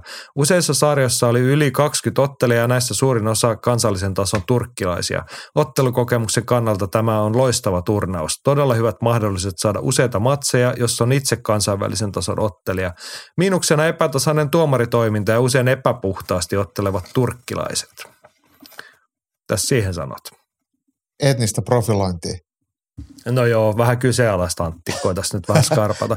Mutta hei, mä otan sellaisen asian kiinni, siis pistettiin miinukseksi epätasainen tuomaritoiminta ja epäpuhtaasti ottelevat turkkilaiset, niin – jos me pidetään ottelukokemusta arvokkaana, niin toihan on kaikkein arvokkainta ottelukokemusta. Että jos sä oikeasti haluat pärjätä kansainvälisellä tasolla, sun pitää olla valmis siihen, että joskus, niin kun, mä aina siis esimerkiksi junnuille opetan tuossa toisen lajin parissa, että on kahdenlaisia asioita, että joihinkin sä pystyt vaikuttaa itse ja joihinkin et, niin tuomari kuuluu aina siihen jälkimmäiseen, mihin sä et pysty vaikuttamaan. Mm. Niin hyvä ottelija on valmis siihen, että on huono tuomari ja sä et anna sen sekoittaa sun pakkaa. Okei, sä et pysty niinku tuomioihin vaikuttamaan, ne voi olla joskus kohtuuttomia, mutta siihen pitäisi olla valmis ilman, että se vaikuttaa sun omaan tekemiseen. Ja sama se, että mun mielestä hyvän ottelijan pitää olla valmis siihen, että tulee epäpuhtaasti tai jotenkin likaisesti kyseenalaisesti ottelevia vastustajia. Eikö toi nyt ole hyvä paikka niitäkin opetella, jos On, siellä on. on epäpuhtaita turkkilaisia? Kyllä. Siis turkkilaiset on kyllä ihan oma, oma jenginsä. Turkissa on järjestetty pari otteeseen tainyrkkeilyn Euroopan mestaruuskilpailut. Jos mä nyt sanon vaikka 2014-2015, niin jompana kumpana näistä, niin niillä oli oma semmoinen arvota Exceli, missä tota, ottelukaaviot arvottiin. Ja se arvontatilaisuus on semmoinen, missä on tietenkin ma- maajoukkueiden valmentajat ja toimihenkilöt paikalla. Ja siinä kun arvonta etini, niin selvisi, että sitä oli vähän sormeiltu sitä Excelin algoritmia, että Venäjä, Valko-Venäjä, Ukraina ja Kazakstan, niin he otteli aina ekalla kierroksella keskenään nämä neljä kovaa maata ja turkkilaiset sai aina vapaa-arva. Ja, ja tota, Se oli hyvä, se oli, sitä kutsutaan painotetuksi arvonnaksi. Joo, mutta sitten sit tämä niinku selvisi niinku jossain kohtaa Suomi ja Ruotsi ja sitten valko ja kaikki oli sillä, että helvetti, että tässä on niinku ihan selkeästi toistuu tämä kaava ja sitten valko sanoi, että lähtee pois kisoista ja sitten se keskeytettiin se arvonta ja lopulta se tehtiin sitten ihan tämmöisellä perus pingispalloarvonnalla, että et val, numero, ihan klassinen numeroarvonta, että saatiin se arvonta tehty, mutta kyllä on niin härskiä jengiä, ettei mitään järkeä. Että et, et se semmoinen niin reilu urheilu on jossain Turkin kaltaisessa maassa täysin vieras käsite. Eikä ne omasta mielestä edes tehnyt siinä mitään väärää. Ei, ei he No niin se on se vanha pe- periaate, että jos et sä vähän huijaa, niin ethän sä edes yritä tosissaan silloin. Mutta suoritit nyt itse tuossa sen verran härskin etnisen profiloinnin, että en mä anna sulle edes puheenvuoroina. Totean vaan, että olette Andin kanssa ihan samaa sarjaa nyt tässä asiassa. Että tota, korjatkaa tapanne ja nyt me mennään eteenpäin, eikö vaan? Kuuntelet ylilyöntipodcastia. Ja sitten on luvassa ja vuorossa se luvattu osuus. Suomi vapaattelu osavuosikatsasta. Tämä on varmasti moni kuukausia ja kuukausia odottanut, että milloin Jani ja Jaakko nyt tuo sen niin kuin kvartaali- tai puolivuosikatsauksen. Nyt on menty sitten tätä vuotta, no voi sanoa, että puolen välin rajapykkiä kolkutellaan, koska eihän kukaan nyt juurikaan ole enää ottelemassa. Se on Jaakko niin, että se kuuluisa suomalainen peruskuntakausi on käsillä. Mm. Mitä, mitä jos reenattaisiin tänä kesänä? Mitä olisi niin kuin tarpeen, jos mennään niin kuin suoraan ytimeen? Että kaikki on nyt vetäytynyt harjoittelemaan, niin mitä sä toivoisit? Tai mitä, mitä sä niin kuin itse aiot? panostaa? Rauvanmeren juhannus ja provinssi ja mitä näitä nyt on näitä per, kestävyysleirejä. Törkeä Etkö jo mennä. Hyvinkään Rockfestiin, koska siellä olisi kuitenkin Def Leppardia ja muita Iron Maidenia ja mitä kaikki. No siis itse asiassa Iron Maiden on se kiva nähdä, mutta en mä, mä, mä en harrasta tota telttailua enkä, enkä tuommoista sekoilua. Et mä pysyn kaukana jos tollanen. Mutta eikö Tollainen. Hyvinkään ihan teidän naapurissa? Sieltähän pääsee jollain bussilla tai junalla illalla kotiin. Mm, joo siis kyllä se on, se on tossa ihan, ihan lähellä.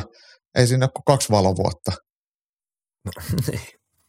Joo, mutta ihan vakavissaan homma on se, että no mennään kysymyksen kautta. Henkka kysyy, että minkä takia Suomessa ei kesällä järjestetä mitään kamppailutapahtumaa? Olisi paikallaan esim. jossain ulkona. Olisi varmaan katsojia. Kolmen kuukauden peruskuntakausi on yliarvostettu. No Henkka sitten taas aliarvioi, koska eihän se ole kesä, heinä, elo, siinä olisi kolme kuukautta, mutta suurin osa suomalaisista kamppailijoista kyllä ne on tukevasti sitten jo toukokuun puolella ollut tekemässä jotain muuta kilpailemassa ja aika harva ehtii syyskuussa kamppailemaan. Se on semmoinen neljä, viisi kuukautta peruskuntakautta. Niin mua, aina, mua kiinnostaa tämä vuodesta toiseen. Jos mä ajatellaan, että toi on kuitenkin, ei nyt ihan puolta, mutta että vähintään niin kuin kolmasosa vuodesta, jossain tapauksissa jo yli, niin senhän pitäisi tarkoittaa ihan merkittävää peruskunnon kestävyyden tai muiden ominaisuuksien paranemista. Eikö vaan? No näin, näin varmastikin. Et jos me otetaan vaikka, no tämä nyt en ole siis millään tapaa laskenut, mutta otetaan se suomalainen niin kuin keskimääräinen ammattilaisvapaaottelu, niin miten kauan niiden ura mahtaa kestää? Viisi vuotta varmaan voisi olla aika hyvä, jotkut kymmenen vuotta. Niin, jotain tällaista varmasti. Hö- hönteimpiä, että ne ei ymmärrä lopettaa aikaisemmin. Niin viidessäkin vuodessa, sä otat tämmöisiä neljän, viiden kuukauden jaksoja, niin jos oikeasti harjoitellaan hyvin, niin sen pitäisi näkyä merkittävällä tavalla ominaisuuksien ja tämmöisten juttujen suht osalta. Niin sä puhut niinku fyysisistä, fyysisistä ja taidollisista ominaisuuksista. Fyys- niin, siis no, siis kyllähän nyt peruskuntakaudella toivottavasti jotain muutakin reenataan kuin pelkkää peruskuntoa. Mm. Että voisi niin tehdä vaikka ominaisuuksia kehittävää tekniikkaharjoittelua aika paljon, eikä tarvi herkistellä matsia kohta, eikä tarvi miettiä välttämättä spari, miten ikinä sen peruskuntakauden nyt sitten käyttääkään, mutta et paljonhan ehtisi reenata tuollaisessa ajassa. Joo, että et jos sulla on niinku yksi kolmasosa vuodesta neljä kuukautta on niinku semmoista, milloin ei kilpailla, niin kyllähän se, se kannattaa tietenkin, tai kannattaisi ehkä käyttää A, palautumiseen ja sitten sit valmistautumiseen sitten niin kuin, mitä ikinä onkaan tulemassa, mutta, mutta, mutta tota, ehkä siis, jos nyt sanotaan tälleen niin kuin isossa kuvassa, kun mä, mä en ehkä näe tätä vapauttelua ihan silleen kausiurheiluna niin selkeästi, mitä se tietenkin Suomessa toteutuu, kun kesällä on vaikea ainakaan mitä ammattilaistapahtumia järjestää, niin mutta mut muuallahan niitä on ihan koko ajan. Et just katoin tuosta, että Cage Warriorsilla on heinäkuussa vaikka kolme tapahtumaa ja kesäkuussa tietenkin yksi ja toukokuussakin on tapahtumia. Et kyllähän niitä niinku tapahtumia periaatteessa koko aika on muualla kuin Suomessa. Et kyllä ammattilaisvapauttelija pystyy ottelemaan ympäri vuoden, jos se haluaa. Että on, onko se sitten niinku järkevää tai mit, mitä ikinä, niin, niin, niin, niin se on sitten jo, jo, jokaisen urheilijan ja hänen valmentajansa päätös. Mutta mä en jotenkaan ole semmoisen niin klassisen kausiajattelun suurin kannattaja, että olisi syyskausi ja kevätkausi. No sit... niin, mutta mitä se sitten on, siis sitähän se nimenomaan on, tai mi- miksi ei otella? Ja miksi se ei näy missään, että ei otella. Se on niin kuin mikä mua vuodesta toiseen, että jos on pitkä tauko, niin sen pitäisi joko hyvän harjoittelun, tai niin kuin, se on semmoinen urheiluvalmennuksen perus, jos sä niin neljä viisi kuukautta treenaat hyvin, niin kyllä silloin olisi suotavaa olla jotain tuloksia. Tai niin. sitten mulla on niin toinen näkökulma tähän siihen, että jos nyt oikeasti 4-5 kuukautta tehdään peruskuntoa ja sitten se ei kuitenkaan pitkän päälle näy ominaisuuksien kehittymisenä, niin siis mulla ei ole sellaista oloa. En mä nyt ole nähnyt kenenkään testituloksia tai muuta, mutta kun mä katson näiden ihmisten ottelemista, niin ei, ei tapahdu semmoista vuodesta toiseen kehittymistä. Niin sitten se tarkoittaa sitä, että sen neljä viiden kuukauden jälkeen sen muun, sen kilpailukauden aikana, silloin tehdään jotain väärin, että se niin kuin nollautuu se kehitys. Joo, siis vapautteluhan on... Va- mä, mä, mä saan, mutta mä mietin, että vapautteluhan on silleen, mm, niin kuin vaikeasti mitattavaa, että sitä kehitystä on tosi vaikea silleen niin kuin ulkopuolelta katsoa, että jos joku tulee ottelemaan, että onko sillä nyt parempi kunto kuin viimeksi, koska vastustajat on erilaisia ja mitkä ominaisuudet on parempi, että onko se nopeampi tai onko se räjähtävämpi tai onko se parempi lyömään tai, tai mitä ikinä. Että ne on silleen pikkasen haastavia on, on osittain katsoa. samaa mieltä, että on vaikeaa, mutta sitten on semmoinen helppo mittari kuin otteluissa menestyminen, eikö vaan? Niin. No, tää on ja sitten sit on se meidän niin. perstuntumamittari, että kun me kuitenkin keskimäärin sinä ja minä vaikka nähdään, voi sanoa, että niinku pyöreästi kaikki suomalaiset ammattilaisottelut, eikö vaan? Aika harvoin tulee niitä tapauksia, että ei tule nähty edes jälkikäteen mitään Jep. tallennetta. Niin mulla ei nyt vaan ole niin rehellisesti sanottuna sellaista fiilistä – että nyt vaikka viimeisen viiden vuoden aikana olisi vedetty niin hyviä harjoitusjaksoja, että se näkyisi ottelijoiden järjestelmällisenä kehittymisenä. Ja sitten jos me katsotaan hetken päästä taas noita ottelijoiden yleisiä tuloksia, niin ei sekään nyt oikein puhu sen puolesta. Joo, siis toi tuloskehityshän on oikeastaan semmoinen oikeastaan, millä on ainoa väli. Et se, se on mulle ihan sama, että millä se, millä se tuloskehitys on parempi. Että jos, jos se olisi parempi sille, että käydään snäkillä syömään – burgereita, niin sitten sit sillä pitää tehdä. Et, et se on oikeastaan ainoa, kaikki muu on, on sekundaarista, mut, mutta tota,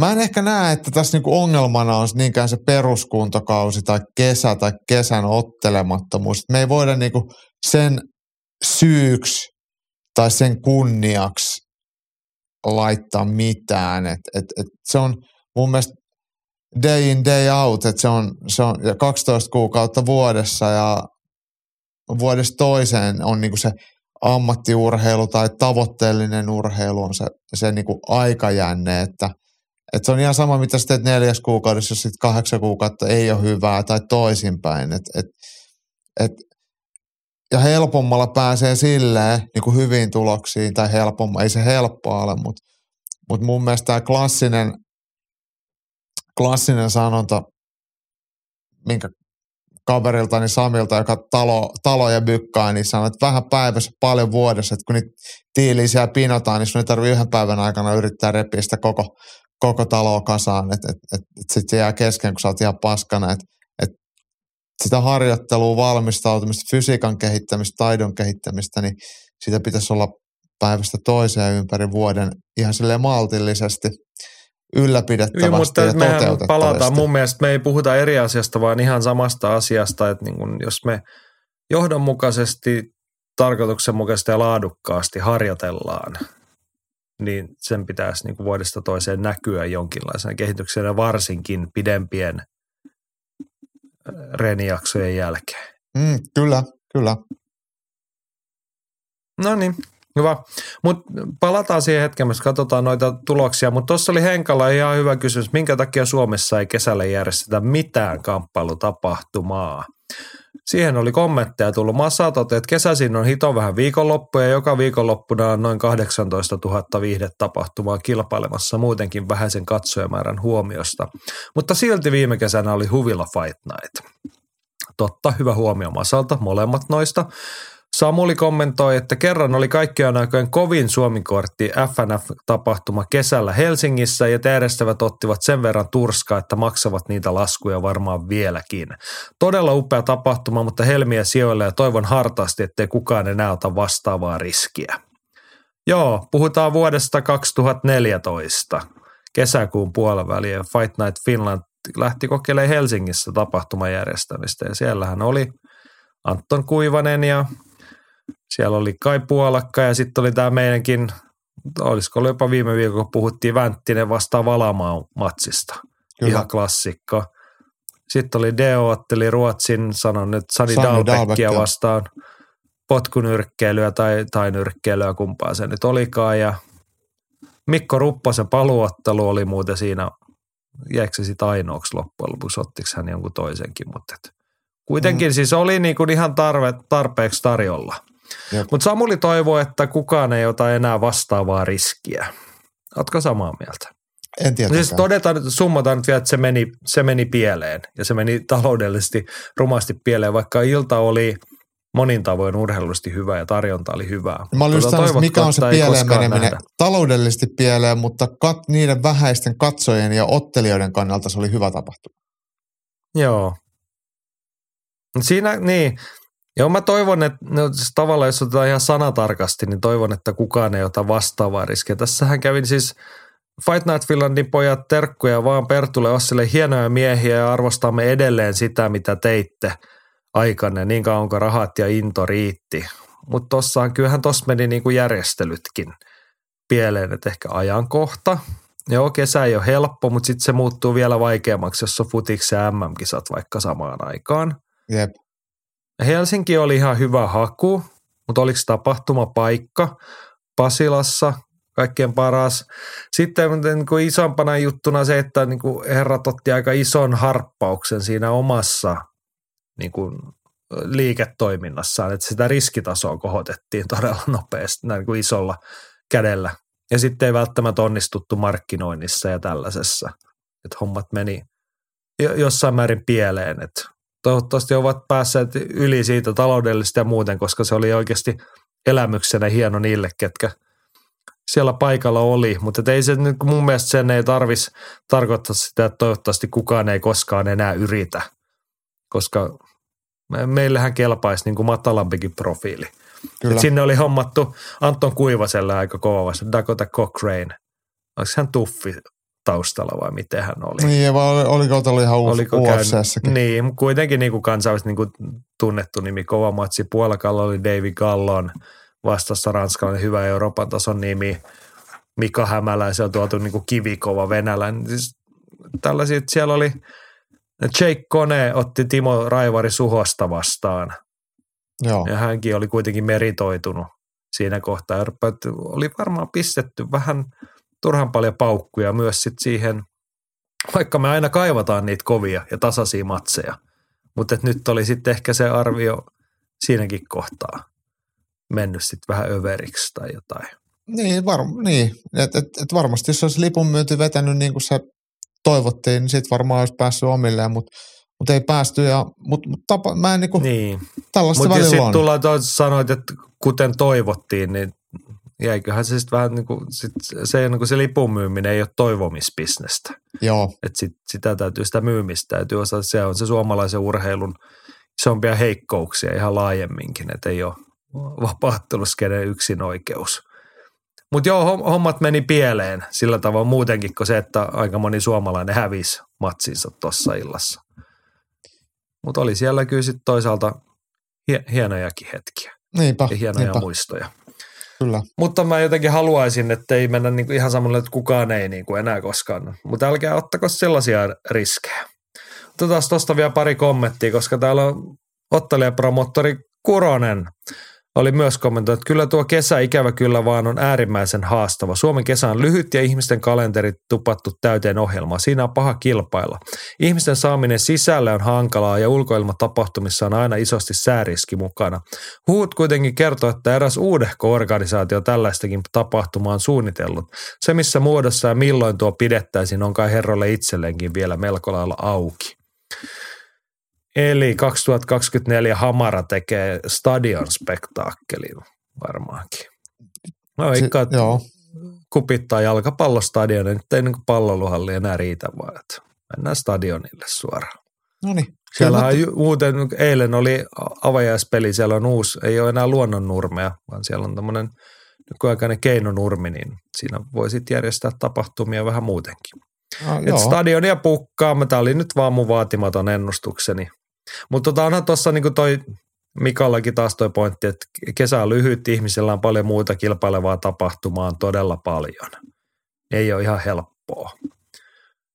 Mutta ei sitä kai kukaan ole helpoksi koskaan väittänyt. Ei, ja, ja sitten me puhutaan nyt ehkä vähän sitten niinku, tässä on niinku erilaisia sävyjä mun mielestä, että jos me nostetaan se rima vaikka hamaratasolle, niin se on ymmärrettävää, että se on taloudellisesti riskaabelia. Mutta kyllä tämmöisiä, muistan, että Porvossa, siinä aikana kun olin Porvossa, me järjestettiin useampia ulkotapahtumia, missä oli, tai teltoissa tai milloin missäkin, niin missä oli joitain ammattilaismatseja ja sitten amatöörimatseja. Eli vähän tällaisia kuin vaikka tämä ikuisen peruskurssin, tämä Roots of Combat tapahtuma, että et paikallisilla ihan niin kuin amatöörimatseja ja sitten pari ammattilaismatsia sinne, niin niiden kulut on niin pienet, että omalla lähipiirillä pystyy myymään jo niin paljon lippuja, että se menee niin kuin nollilla. Että se ei ole niin kesäsidonnainen sitten kuitenkaan. Niin Tarkoitat siis, että pitäisi olla kansalliset kisat. Niin, kansallisia kilpailuja. Ja, Niin. Ja siis oikeasti meillä niin alkuun sinulle ja minulle varmaan aika monelle muullekin riittäisi. Että olisi sopivan kokoisessa pienessä paikassa olisi pari ammattilaismatsia ja sitten näitä meidän meritoitunut kiinnostavia amatööriottelijoita tai vaikka vähän toista lajia, jos siihen onnistuu. Niin mm. mm, Pienellä riskillä, kohtuullisella panostuksella ja kovalla duunilla, niin ennen kuin sitä kautta, että päästäisiin siedettävällä vaivalla omilleen ja sitten samalla joku ammattilaisottelija voisi kesken peruskuntakauden käydä kisaamassa, niin sehän on ihan Niin. mullistavaa. jep. Joo, mutta ei ehkä niinku tarvi ruveta miettimään sitä stadionia tai sitä, että miten se meni kymmenen vuotta sitten pieleen se Helsinki Fight Night. Ja siitä kun mennään viisi vuotta, niin Fight Festivalhan oli kertaalleen Kaisaniemessä. Kyllä. Järjesti isohkon tapahtuman tai Suomen mittapuulla Mm. isohkon tapahtuman. Se kai oli ihan onnistunut jollain mittapuulla. Ja mä nyt en muista, kuka sitä, siellä oli Kaisenemi festivaali, jotka sitten niinku sen jollain lailla, en mä tiedä, osti, mutta yhteistyössä sitten Petteri Maunen Fight Festivalin kanssa se järjesti siellä juhlateltassa. Muistaakseni se teltta olisi jossain muussa käytössä, muissa tilaisuuksissa. Ja tuota, kyllä mä olin sitä selostaa sitä tapahtumaa, mutta mut, mun mielestä oli ainakin ihan hienoa ja siitä tuli hyvä fiilis, mutta mut en tiedä sitten oliko se sitten järjestäville tahoille kuitenkaan sitten sellainen mistä olisi tullut niin paljon leivän päälle makkaraa, että sitä olisi haluttu järjestää uudelleen. Mutta itse kyllä, mielelläni tuollaisia näkisin. Niin. Tuossahan oli semmoinen sivujuonteena ihan hyvä pointti, että joo, yksi vaihtoehto järjestää pienet kansalliset kisat, Onko kokeile, tulisiko niin paikallista jengiä, mutta Suomen, tuossa on nyt useampaan kertaa todettu, että on paljon tapahtumia kilpaillaan muuten, niin mitäs jos se olisikin jonkun muun tapahtuman kyljessä? Se voisi olla oikeasti Löytyisi joku sop- Niin. joku hyvä rokki-iltaman kylkeen. Niin. Tai sen tyyppisellä yhteistyöllä, että jos on vaikka lauantaina joku kesätapahtuma, jossain on joku teltta tai joku muu pystytetty, niin voisiko siellä perjantaina olla kamppailutapahtuma? Mm. Ja, jaettua riskiä, jaettua kulua, kaikki voittaa. Aivan. Ja siis se olisi, olisi kyllä ihan siistiä. Se olisi ihan siistiä. Mm. Joo, make it happen. Kyllä se tästä. Mutta hei, eihän se kesä aivan kuollut tälle, koska Sako Sami toteaa, että 19. elokuuta ADCC North European Open Turku palloluhalli. Viittaa varmaan tähän kupittaan palloluhalliin, missä nyt Hamarakin viimeksi oli tai ollut. Ja onhan se siis kertaa. vapauttelun SM-kilpailut on kesäkuussa, sitten Keitsi on syyskuun alussa ja sitten nythän noi, tämä nyt menee vähän ulkomaan matkailuksi, mutta tuollahan toi Lampinen ja Pietilähän ottelee siellä sit kesäkuun eka, ekassa viikonlopussa. Eli kyllä tässä vähän jotain tapahtuu. Kyllä, kyllä. Ja eikö meillä nyt ole vähän haisua, että heinäkuussa saattaisi olla suomalaisia Gates Warriorsissa? Joo, joo, tällaistakin hu- huhupuhetta on kuullut, että siellä saattaisi olla suomalaisia. Tietenkin toivotaan, toivotaan että näin olisi. Ja niin kuin rehellisyyden nimissä niitä ottelumahdollisuuksia ulkomaillahan on paljon muitakin. No Myös niin. kesällä. On, on, siis niitä on vaikka joka viikko, varmaan niin kuin, no jos ei ihan joka viikonloppu, mutta mut ainakin joka kuukausi ja useampi per kuukausi, että et, et kyllä niitä on. Että jos haluaa. Niin. Mutta sitten on tietty se, että jos on se pitkä peruskuntokausi, niin ei sitten, tota, sitten ei pysty. Niin. Joo. Mitäs meillä sitten on? Sittenhän meillä on kuuluisa Hirvosen Matin tilastokatsaus. Päästään nyt tähän osavuosikatsauksen ytimeen. Oletko valmis? Olen. Eli karut, tai en tiedä karut, mutta tylyt ja selkeät numerot, joita vastaan on vaikeaa väittää. Annetaan Matin kertoa. Tämä on siis tämän vuoden lukemat toistaiseksi. Suomessa on järjestetty viisi tapahtumaa, missä on oteltu ammattilaissäännön. Kaksi Keitsi, Hamara, Roots of Combat ja Seinäjoki Fight Night. Näissä tapahtumissa on oteltu yhteensä 24 ottelua, joista viisi on ollut Suomi vastaan Suomi-otteluita. Näiden kaikkien otteluiden yhteenlaskettu saldo on 12 voittoa, 12 tappiota, neljä tasapeliä ja yksi no contest. Ja tämä no contest, eikö se nyt ole sit, se on se Olli Santalahden protestoitu no Joo. contest, jonka hän siis hävisi Joo, kyllä. silloin alkujaan. Joo. Joo, luetaanko ensin tuohon myös ulkomaan saldo? Luetaan vaan. Ja sitten, joo, Masa jatkaa, että ulkomailla on oteltu yhdeksän kertaa kolme voittoa, kuusi tappiota. Maita on kertynyt Iso-Britannia neljästi, Ruotsi kahdesti ja Puola, Italia, USA kukin kertaalleen. Ulkomaan promoitioita on seurasta Gates Warriorsissa kaksi voittoa, kaksi tappiota, Fight Club Rush, yksi voitto, yksi tappio, UFCssä 01, Invictus 01 ja Anaconda Fight League 01, eli tämä Halosen tuoreen seikkailu.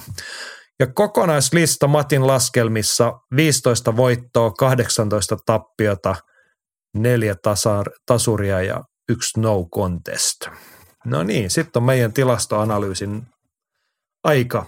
Synkempiäkin vuosia on ollut, kun jos tuossa on nyt 15 voittoa, 18 tappio, niin ollaan oltu enemmänkin pakkasella. Mutta onko meillä nyt hommat sitten hyvässä suunnassa? Sitten jos me laitetaan tuosta noin, kun mun pitäisi, tai me voisin ajatella sitä näin, että, että on voitot ja kaikki muut, eli noi tasurit ja no contestit ei ole voittoja myöskään, eli, eli silloin se muuttuu niin, että, että siellä on voittoja 15 ja jotain muuta on sitten ää, 23, niin sitten se jotenkin niinku sitä suhdetta vähän vielä selventää. Hmm. ei se mun mielestä ole niin hyvä, mitä se pitäisi olla, jos ajatellaan varsinkin sitä suhdetta, että ulkomailla on käyty yhdeksän kertaa ja Joo. Joo. Suomessa on otettu Lä- 24 kertaa. Joo, lä- lähdetään purkaan. Eikö kokonaismäärä 24 ammattilaisottelu? Se on ihan Suomessa. ok. Niin oliko tämä vai oliko toi kokonaismäärä? Eikö niin? Joo, Juu, juu, juu. Siis yhteensä se on sitten 33 ne 30, no 33. Joo. Se on ihan hyvä määrä, mm. Mm. eikö vaan? on. Yhdeksän matsia ulkomailla, ollaanko me tyytyväisiä? Ja sit me aina jankutaan tästä, että niitä matseja olisi tarjolla enemmänkin, mutta ton verran on nyt toteutunut. No jos me ajatellaan, että tässä on nyt niinku viiden kuukauden saldot, niin voi sanoa, että siinä on niinku kaksi per kuukausi.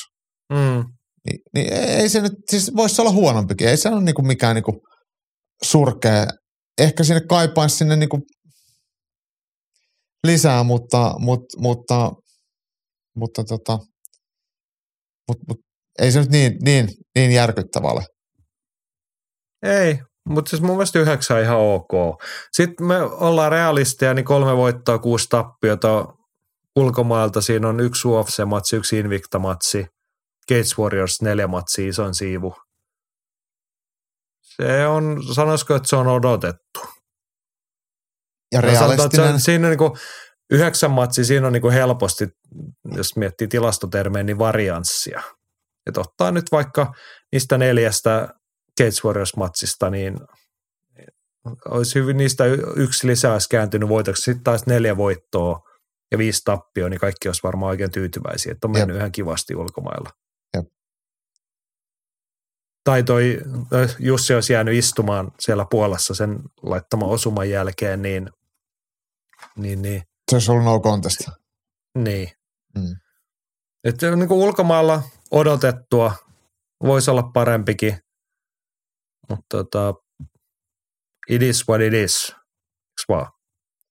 Mutta Joo, ja sitten, si- se, mut- mut, niin, Ei, mä, mä, sano sa- vaan. mä sanon tuohon niinku ulkomaan matseihin, niin, niin jos me perataan silleen niinku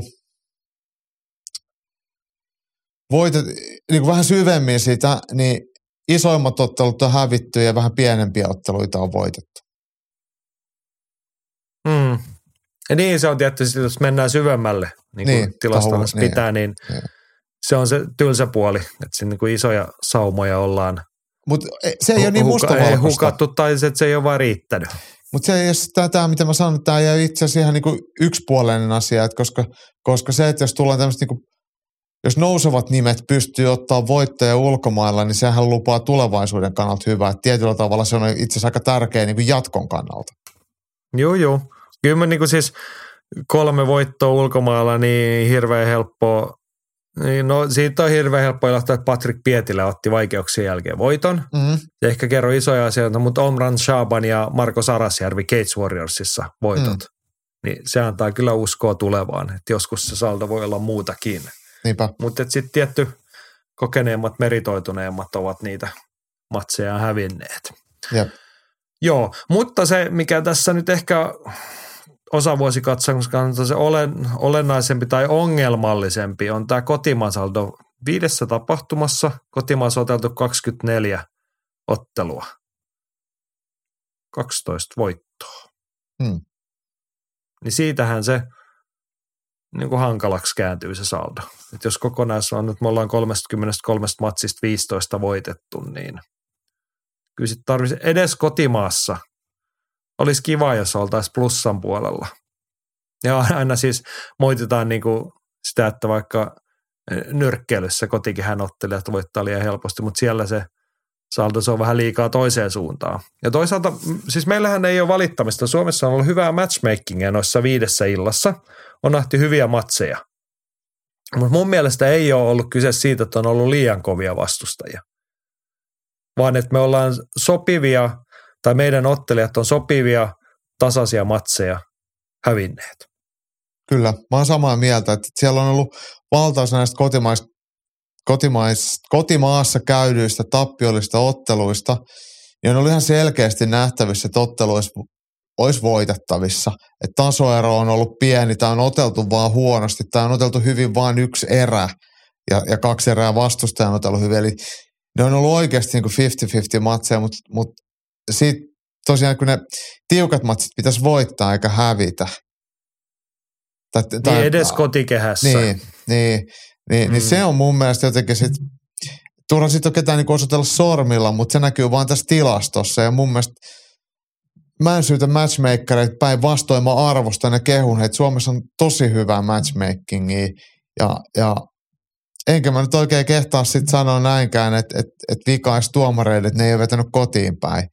Että kyllä niin kuin, ehkä se vika on itsessäni ja sitten niissä ottelijoissa silleen, että et, et valmentajat ja ottelijat ei pysty tekemään just se tarvittavaa kahta viittä tai kahta tai kolme tai neljä tai viittä prosenttia enempää, että se tiukkamat se kääntyisi voitolliseksi. Et, et, et se on oikeastaan niin kuin ainoa, mihin mun mielestä voi, voi sitä, niin kuin, ei nyt ehkä syytä, mutta tästä kuitenkin vain johtuu, että et, et kukaan muu osapuolista ei mielestäni toiminut mitenkään väärin, että tuomarit olisi ollut härskejä tai matchmakerit olisi ollut törkeitä. Suomessa on oltu tasaväkisiä, reiluja otteluita, mitkä on ollut täysin voitettavissa, mutta jotenkin ihan siihen haasteeseen ei osattu sitten meidän toimijoiden puolesta vastata.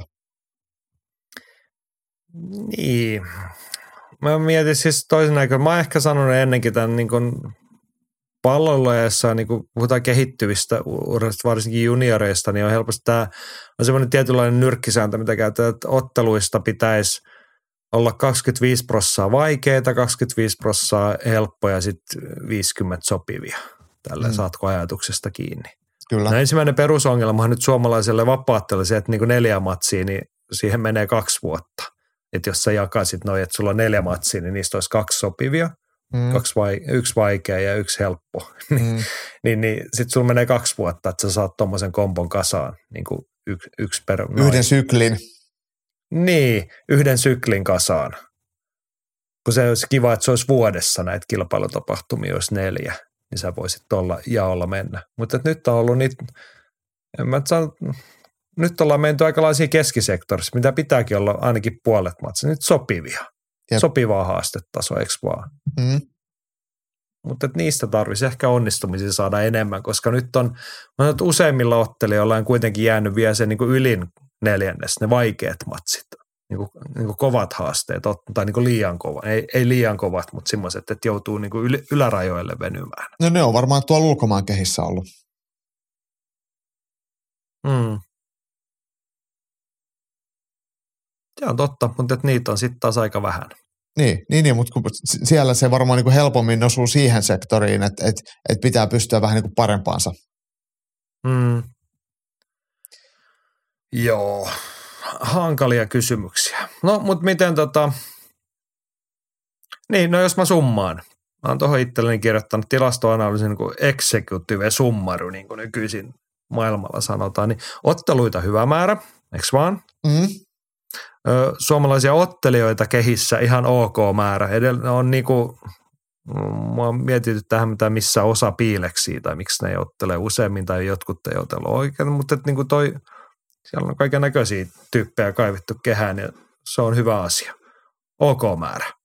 Mutta sitten tulokset ei vaan riitä, koska valtaosa noista matseista on kuitenkin kotimaassa. Niin sieltä se lähtee, että se saldo ei kokonaisuutena ole tarpeeksi hyvä. Tai me tarpeeksi hyvä. Se on nyt mitä se on. Ei me tarvitse siihen laittaa mitään meidän laatuarviota, mutta meidän odotuksiin nähden me toivoisimme, että oltaisiin edes vähän plussan puolella, kun valtaosa kotimaassa otellaan. Joo, ja siis mun mielestä tämä, mitä sanoit, että me toivotaan, mutta sillä toiveella on mun mielestä niin katetta kuitenkin silleen, että että, että suomalaiset vapauttajat kuitenkin ihan tavoitteellisesti harjoittelee, tekee töitä ja myös avoimesti sanoo, että mitä ne haluaa, valtaosa ainakin, niin, niin, niin tavallaan, että se ei vaan nyt sitten kuitenkaan, niin kuin me ollaan ost, me ostetaan se, toki mä nyt olen vähän mukanakin siinä, mutta me ostetaan se myyntilupaus, mutta se ei sitten vaan niin kuin ihan täydellä, täydellä mittasuhteella vielä toteudu. Hmm. Joo, No sitten aina niin kuin hyvä analyysi menee siihen, että miksi. Niin kuin, tässä on vaikea, niin kuin, taas mennään, että meillä on hyviä tapahtumia, hyvää matchmakingia, hyviä ottelutilaisuuksia ja sitten ei vaan niin kuin, tulos mättää. Niin voiko tästä olla niin kuin mitään muuta johtopäätös kuin se, että se niin kuin yleinen tekemisen taso, harjoittelu, valmentaminen, määrä, laatu, se ei vaan niin kuin, ole riittävä jos me verrataan sitä niin kansainväliseen tasoon ja jostain syystä, jos ei siellä niin kuin pärjää, niin silloinhan siinä ei ole mitään muuta syytä. Et, et, et se, se arkinen työ ei ole tarpeeksi korkealla tasolla. Ja sitten joku voi sanoa tähän semmoisen, että et, et ei ole rahaa, että ei ole valtion tukia tai ei ole sponsoreita tai jotain, niin mun mielestä aika harva ottelijoista on siinä kohtaa urillaan, että sillä rahalla olisi vielä merkitystä silleen niin kuin isosti. Et toki kyllähän rahaa on kiva olla, kyllä mäkin ottaisin sitä mielelläni lisää, mutta, mutta se ei niin kuin, suurinta osaa ottelijoista se raha ei itsessään te, tekisi vielä paremmaksi, vaan siellä on vielä tehtävää työtä siellä ihan arkiharjoittelussa niillä käytössä olevilla resursseilla tai niiden käytössä olevien resurssien paremmalla hyödyntämisellä. Et, et, niin, et, jos sanotaan niin kuin selkeämmin tämä asia, niin suurin osa maailman vapaattelijoista ei kuitenkaan minkään suurten rahalaarien äärillä siinä harjoittelussaan, niin parantamisen varaan asioissa, jotka ovat suomalaisilla käytössä ihan samassa mittakaavassa kuin suurella osalla muista kilpailijoista. Joo, ja sitten kyllä mun mielestä niinku semmoinen yksi, mikä mua, mua niinku itteeni mietityttää, ja se voi ehkä tuntua tyhmälle, kun mä oon kuitenkin aika vaan sille kädet mudassa tuossa niin vapautteluharjoittelussa ja on valmentajana ja ollut pitkään kaikenlaisissa kuvioissa mukana, niin se, että isossa mittasuhteessa niin, niin ei meillä kyllä ole mun mielestä riittävää määrää tai valmennusosaamista niin kuin joka paikassa käytössä. Että semmoisia täys niin kuin vastuuvalmentajia. Jos ajatellaan, että vaikka Primus Fight Teamilla on Anton Kuivanen, joka ihan oikeasti vetää sitä, ja silloin niin kuin vastuu ja toimenkuva, ja myös tietenkin leipäkin on siinä kiinni, niin tällaisia on tosi vähän. Sisukymillä on sama, Sami Mehamedi, joka tietenkin pyörittää sitä salia ja elää siitä, niin kyllä hänellä on tietenkin taloudellinen vastuu myös perheelleen pyörittää sitä, että tulee leipää pöytään. Mutta jos ajatellaan sitten vaikka Espoon kehähaita, niin ei siellä ole ketään semmoista niinku täyspäiväistä valm- tai siis semmoista niinku vastuuvalmentajaa, joka, joka tota, niinku veisi sitä hommaa niinku isossa kuvassa eteenpäin. Toki siellä on hyviä ja tärkeitä tekijöitä, ja niin kuin monissa muissakin paikoissa, vaikka FFGllä, mutta semmoinen, niinku, että kyllä mun mielestä niinku valmentamisen tasonkin nostaminen olisi no yksi tapa. se lähtee. Niin, et, et, et me monesti niin kuin ehkä, no mä mietin tässä niin kuin omia sanomisia, että helposti voi jäädä sellainen kuva, että moitetaan niin kuin ottelijat ei tee tarpeeksi, mutta eihän kukaan niin kuin yksinään yksilölaissakaan pärjää. Että kyllä meidän tarvitsisi se niin kuin ympärö, se konteksti ja se yhteisö saada siihen. Ja mm. helpommin, selkeämmin se tietenkin lähtee suomalaisista kamppailusaleilta ja seuroista ja kaikkein yksinkertaisemmin se lähtee järjestelmällisestä hyvästä valmennuksesta, jolla, josta pystyy hyötymään useampi kuin yksi ottelija kerrallaan.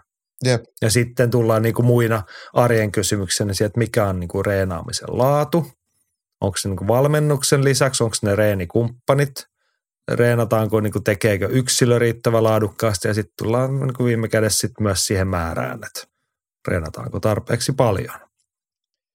Joo, joo. Ja, ja siis... on niin kuin vaihtelee sitten ottelijasta ja salista toiseen, ettei tässä. Mutta et, tähän se kaikki aina niin kuin kulminoituu, varsinkin kun pidetään neljän tai viiden kuukauden peruskuntakausia tai otellaan kerran vuodessa, kaksi kertaa vuodessa.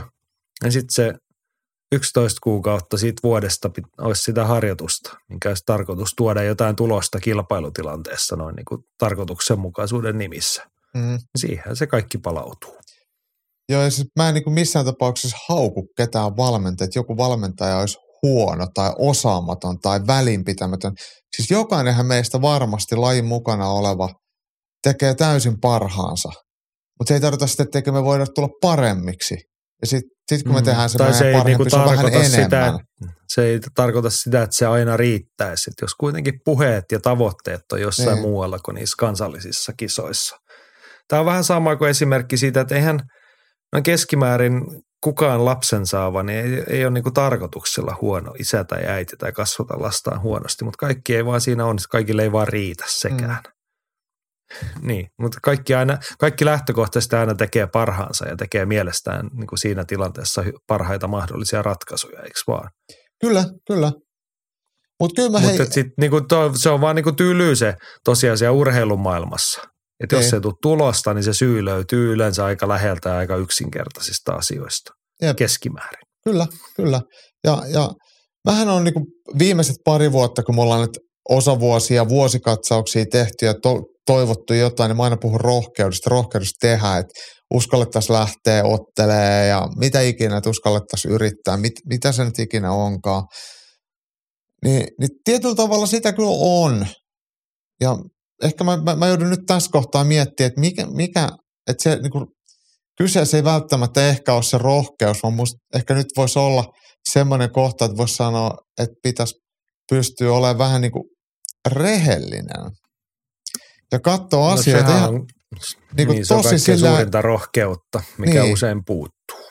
Ja, ja silleen, että, että jos mä vaikka itse haluan jotain tehdä ja mä mietin, että miten mä saan sen tehtyä, niin mä, mulla on tuommoinen muistivihko tai papereita täällä pöydällä ja mä kirjoittelen, että, että mitä, mä, mitä mä teen, mit, mit, mit, mitä se vaatii ja mitä mulla niistä on, mistä mä saan ne, mitä mulla ei ole. Ihan tämmöisiä niin kuin yksinkertaisia ajatusleikkejä, niin ihan tätä niin, niin semmoista niin valmentautumisessa ja urheilemisessa niin voi tehdä ilman, että se on mitenkään sormella osoittelu, että sä oot tehnyt tämä ja tämä valmentaja ei tehnyt tarpeeksi hyvin, tai tämä ja tämä ottelee ei tehnyt tarpeeksi mitä ikinä. Käy, käy niitä asioita vähän silleen niin ihan rehellisesti läpi ja sitten miettii, että miten niitä voisi parantaa. Et mun mielestä niin semmoinen syyttely ja haukkuminen ei, ei ole eihän se ole mitään. Se on, se on vaan huutella. Ei se johda mihinkään muuhun kuin paskaa fiilikseen.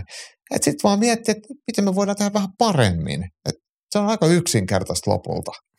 Niin. Mä tuossa äsken jo mietin, että niinku, alkaa kyllästyttää mun omat jutut, kun me aina päädytään tähän samaan, tämän samaan aihepiirin ympärillä. Mutta niin ei, ei, tästä asiasta ei pääse ohi, että niin urheilu, urheilussa valmentautuminen, niin siinä on kyse niin hyvin arkisesta grindista, johdonmukaisesta tekemisestä ja tarkoituksenmukaisesta tekemisestä. Että jos meillä on tavoite X ja sitten me tehdään valmistautuaksemme asia Y, niin jos se sitä Ystä, jos se Ystä ei johda polku siihen X, vaan päädytään vaikka Zettaan, niin, niin. Se, on niinku, se on aika selkeä johdonmukaisuus. Et että mitä pystyy arvioimaan, että toi ei riittänyt, pitääkö lisätä niin kuin janan pituutta tai paksuutta, tehdä enemmän asioita, vai onko tehty vääriä asioita. Kyllä. Että se on lähtenyt väärään suuntaan, Kyllä. se kehitys. Joo.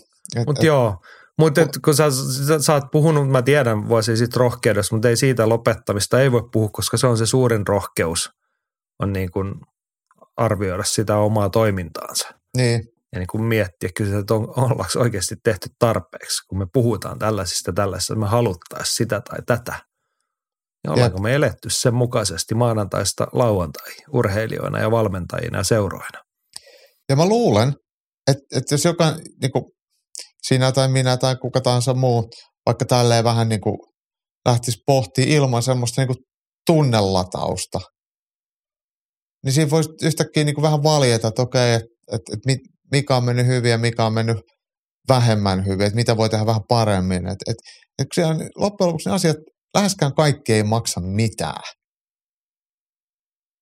Niin kuin, että kyse, läheskään kaikessa ei ole kyse rahasta. Et, no mulla ei ole mm. nyt tilillä tätä, niin mä en voi tehdä mitään. Et, et, niin kuin, tavallaan niin kuin asioiden tiedostaminen on niin kuin ensimmäinen vaihe siihen, että niitä voidaan korjaa. Että, että jos ei me niin kuin tiedetä, miten me halutaan edes korjata tai tehdä paremmin, niin sitten me vaan huiskitaan menemään ja osuuko se sitten kohilleen, niin se on sitten toinen juttu. Niin. Just näin. No, taas mietin sanoa, että mua niin kyllästyttää omat jutut, että me pyöritään tämän sama ympärillä, niin ehkä me nyt vaan mennään eteenpäin. Tämä oli nyt uk, taas se meidän puheenvuoro. Me toivotaan, että jossain kohtaa jotain muuta. Mutta otetaanko vielä plussat ja miinukset osavuosikatsaukseen? Otetaan vaan. Sä saat aloittaa. Tota, Plussasta siis lähdetään. Mitä hyvää tässä on nyt ollut alkuvuodessa? Mä en tiedä, onko mun kässärissä edes laitettu, mitä me puhuttiin, mutta, mutta mä muistan kuitenkin yhden, mistä me puhuttiin. Ja mun mielestä ää, siihen tulee nämä uudet promootiot. Hamara on no, noussut suoraan tuonne keskikastiin, pystynyt toteuttaa hienossa puitteissa ää, tapahtumia, hyviä tapahtumia ja hienot striimit ja kaikki. Ja säännöllisyyttä ja aikomus tehdä sitä lisää.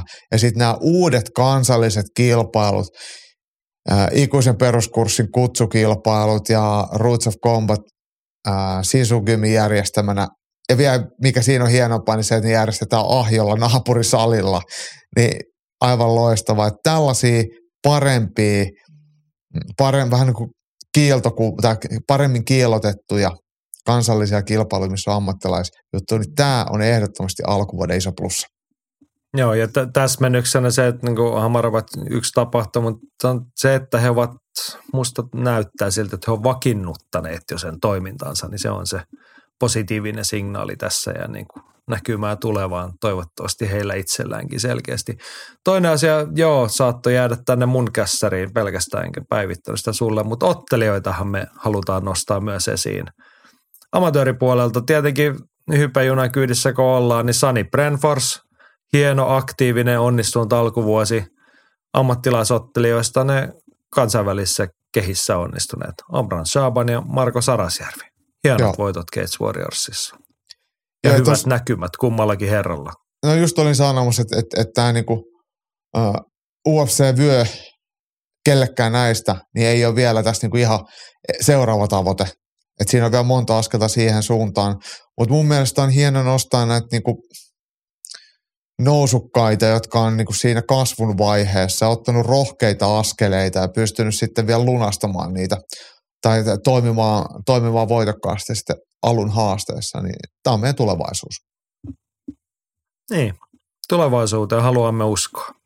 No, miinukset on tyly sana, mutta tota, niin kuin rakentavan kriittisesti, mitä moitteen sijaan alkuvuoteen tai toivomisen varaa.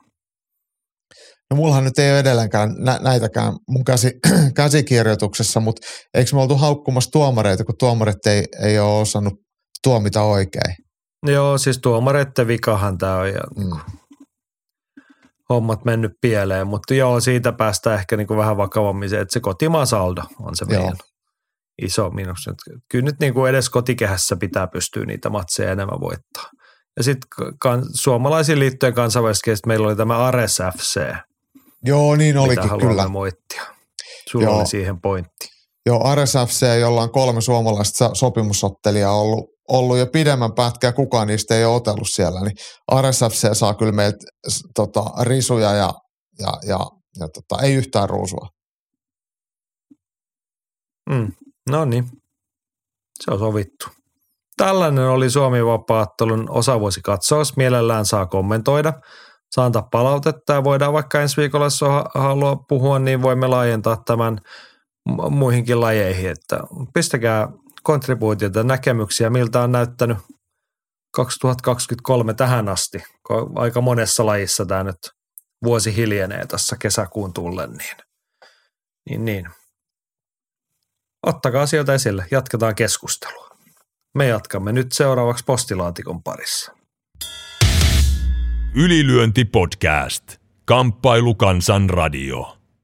Kamppailukansan radio alkaa poikkeuksellisesti, ei aivan uudella ohjelma-asiolla, mutta tota, me yleensä luemme teidän kysymyksiä, niin täällä on nyt tällä kertaa mun kässärissä lukee, että Jaakko Dalpakalla oli kysymys tänne, jonka halusit nostaa esiin. Ole hyvä ja esitä se. Mä esitin sen ensiksi sulle ja me pohdittiin sitä kahdesta ja nyt mä halusin ottaa tähän mukaan muitakin tähän keskusteluun. Eli Bellator on tätä val- äh, tapahtumien järjestämisen vauhtiaan vähentänyt ja näyttää sille, että ne järjestää tänä vuonna – selkeästi vähemmän iltoja, mitä vi- edellisenä pari vuoteen. Ja onko tämä nyt signaali siitä, että Bellator on ihan oikeasti myynnissä, eli kaikki turhat rippeet ja räppeet jätetään toteuttamatta ja saadaan luvut sille asialliseksi ja sitten se yritetään myydä PFLlle ja näin Twitterissä jonkun on semmoista huhua, että Chatter City eli One Championship voisi olla myös kiinnostunut. Se kuulostaa tosi tosi epätodennäköisellä, mutta, mutta mitä sä luulet? Onko Bellator myynnissä ja ketä se nostaa? No siis on kai se nyt selvää, että se on myynnissä. Siitä on nyt ja niin paljon puhuttu ja on puhuttu ihan konkreettisista ostajaehdokkaista. Että se on varmaan, mutta et ehkä mun mielestä se ehkä se mielenkiintoisempi kysymys, että onko tässä kyse siitä, että niin kuin tavallaan taseita kuntoon, brändiä kuntoon vai onko tässä kyse jostain Siis talouden suhteen maailmallahan puhutaan helposti niin kuin taantumassa tai että on niin kuin kysymysmerkkejä, että onko tässä siitä kyse. Mm. Niin kyllä mä ehkä nyt toiveikkaana haluan laittaa tämän enemmän sen piikkiin, että tässä nyt vaan niin kuin on epävarmuutta tai muita syitä olla sohimatta ihan joka suuntaan. Toki siinä oli niin kuin pientä varin, oliko se sun näyttämä laskelma josta jutusta, että Bellator on viime vuosina noin 18 tapahtumaa järjestänyt ja nyt ne ei ole niin kuin syyskuuta pidemmälle vielä ilmoittanut, että tahti näyttäisi nyt 13 tai 14. Niin. Mutta sitten siellä saattaa olla esimerkiksi Euroopan tapahtuma tota, noin kesällä vielä, mitä ei ole edes ilmoitettu vielä. Kyllä. Mun mielestä tänään aamulla oli joku tiedot, että heillä on elokuulle joku tapahtuma, mihin oli nyt ensimmäisiä nimiä. En edes muista, ketä ne oli, mutta oli kuitenkin tälleen, että Jep. asiathan nyt tehtiin tuossa variassin mittakaavassa vähän heilahdella.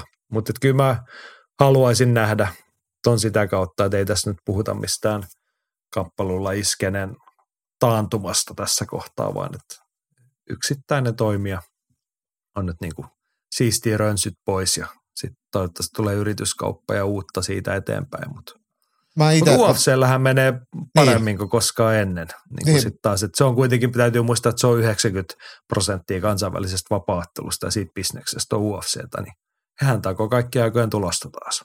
Näinpä. Ja sitten kun on vielä mitä se nyt oli, että viime vuonna arvioitiin, että ottelijan palkkioiden palkkio on ollut joku 15 prosenttia, niin nyt kun tulosta tulee lisää, niin ottelijoiden palkkiosumma pysyy samana, eli nyt se laskee noin 13 prosenttia. Eli, niin, eli tota, business on, joka kannattaa. Kyllä, kyllä. Et, ja siis UFC vireämpänä, koska ootko muuten valmistautunut ensi viikolla alkaa Tuffin uusi sesonki. Se tulee muuten Viaplaylta. Kyllä, kyllä, ensimmäinen kesäkuuta. Sulla on kuitenkin ollut vähän ikävä Conor McGregor. Oh, Oh. Joo, ja siis kyllähän se Michael Chandler, sekin on huikea tyyppi. On, on, siinä on varmasti hyvät läpät joka jaksossa. Mm. Mutta toivotaan, että siellä on hyviä urheilijoita myös. Mä sanoin vielä tuon Bellatorin sen, että et, et, et, vielä vakavasti, että kun se varmaan on niinku myynnissä ja se Viacom, mikä ikinä media jätti siitä nyt haluaa eroon, niin haluuko se sitten kokonaan eroon, että tuleeko tästä joku semmoinen, että siihen tulee joku osakkaaksi, tulee joku yhteistyö, että se joku vaikka ihan joku muu kuin kuin vaikka PFL, vai tuleeko se sitten vaan myymään sen kokonaan jollekin muulle, vai minkä, mitä sä luulet, että minkälainen hässäkkä siitä tulee? Jos nyt leikitään, että PFL vaikka niin. siihen lähtisi. En, en, mä en haluaisi luulla mitään, mutta, tai siis kun en, en asiaa tiedä enkä tunne, mutta mä toivon, että se olisi ton tyyppinen. Siis jos halutaan silleen, että olisi muitakin elinvoimaisia toimijoita kuin UFC, ja sitten jos halutaan, että olisi jopa – toimija, joka pystyisi jossain mittakaavassa vähän haastamaan, tasottamaan sitä pelikenttää, niin kyllä se paras vaihtoehto olisi se, että PFL ostaisi siivu vaikka nyt sen 51 prosenttia Pellatorin mm. ja sen brändin. Ne yhdistyisi, niillä on ihan hyvät ottelijarosterit, yhdessä ne olisi jo niinku kelvolliset, ja sitten siellä Bellatorin taustalla säilyisi ne Viacomin resurssit ja ne niinku me- media jutut, mitä siellä on niin mahdollista niin se saattaisi olla niin kuin maailman mittakaavassa semmoinen toimija, jolla olisi mahis toimia nykyistä näkyvämmin. Jep. Mutta se on tietty, niin kuin PFLkin on niin kuin poikkeuksellinen siltä urheilullista toimintamallilta ja Bellator tykkää vähän tehdä jotain muuta ja perinteiseen iltoja, niin miten ne sitten sovittuu yhteen, että mikä se lopputulema niin kuin urheilullisesti on, mutta että siinä olisi paitsi sitä urheilullista talenttia samaan kasaan ja sitten siinä olisi potentiaalisesti niitä resursseja tehdä vähän isompaa markkinaosuutta vallottavaa toimintaa. Ja siihen vaikka tämä Francis Ganuukin sopii aika hyvin. Niin, niin. Joo, Bellatorille ei ole vaan tarjota sinne, mikä se nyt oli se joku Superfight-divisioona, niin, niin. sinne ei niin kuin löydy sitten taas kisaajia, että ne täytyy sitten jostain somesta kaivaa. Mut, joo, joo. Mutta toivotaan. Tämä oli siis ihan puhdasta toiveajattelua. Ja jos joku ja tietää eteenpäin. aiheesta enemmän, niin kertokaa. Joo, jos teillä on sisäpiiritietoa, niin meille voi ihan kavereiden kesken kertoa. Jutellaan sitä tässä. Mutta Hirvosen Masallaan tämmöinen katsoo aina tulevaisuuteen ja isoihin silmänaloihin ja visionäärisesti ja pohtii näin, että jos järkättäisiin Suomessa japanilaistyyppinen MMA-show, tämä ei nyt yhtään yllättänyt, tämä Masa toive. niin sitten tässä on kysymys, että niin minkä kokoonpanon haluaisitte seuraaviin kategorioihin? Nyt sä joudut vastaamaan. Ensimmäisenä tag team matsi, toisena David vastaa Koljat, kolmantena vanha soturi vielä kerran ja neljäntenä joku ei-kamppailutähti kehässä. Ykkösenä tag team matsi. Mitä Joo? No tää on ihan selkeästi study derby. Että siellä on klubi ja Ifki-mylly. Että sä ottaisit niinku siis jalkapallovanei sinne. No jos nehän järkkää niitä koko ajan tuolla, niin e- eihän se, se voisi vaan striimaa suoraan tuolta jostain, jostain tota, mistä lienee. Joo. Se varmaan Ei täyttäisi Masankin mitään- fantasia, että siinä olisi tarpeeksi jengiä Varmasti ja Masa otteluparit olisi- tosta, epätasaisia.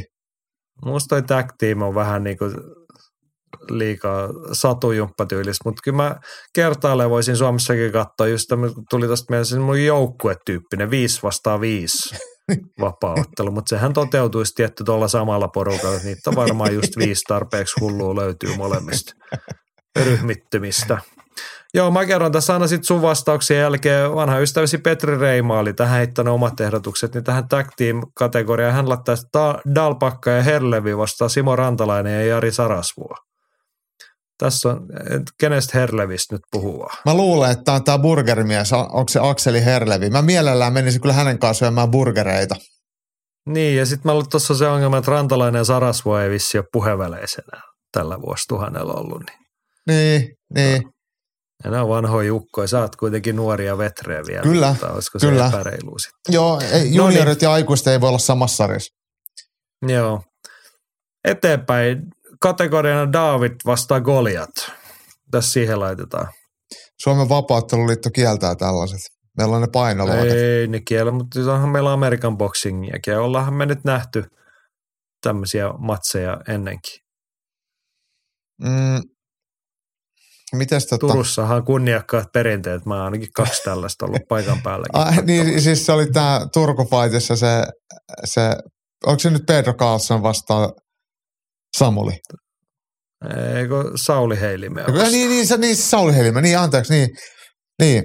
Joo, ja sitten oli myöhemmin oli Saulin suojetti Pekka Kytösaho, joka ei nyt ole mitenkään meritoitunut potkunyrkkeelle eikä vapaattelu, mutta hän otti myös jotain vo- Olevi Ojala, hän oli, oliko hän voimanostaja vai voimamies, mutta todella iso äijä ja se ei kanssa kestänyt kuin pari minuuttia, kun Kytösaho valitsi ihan hyvän tien ja potki sieltä jalan paskaksi. Joo.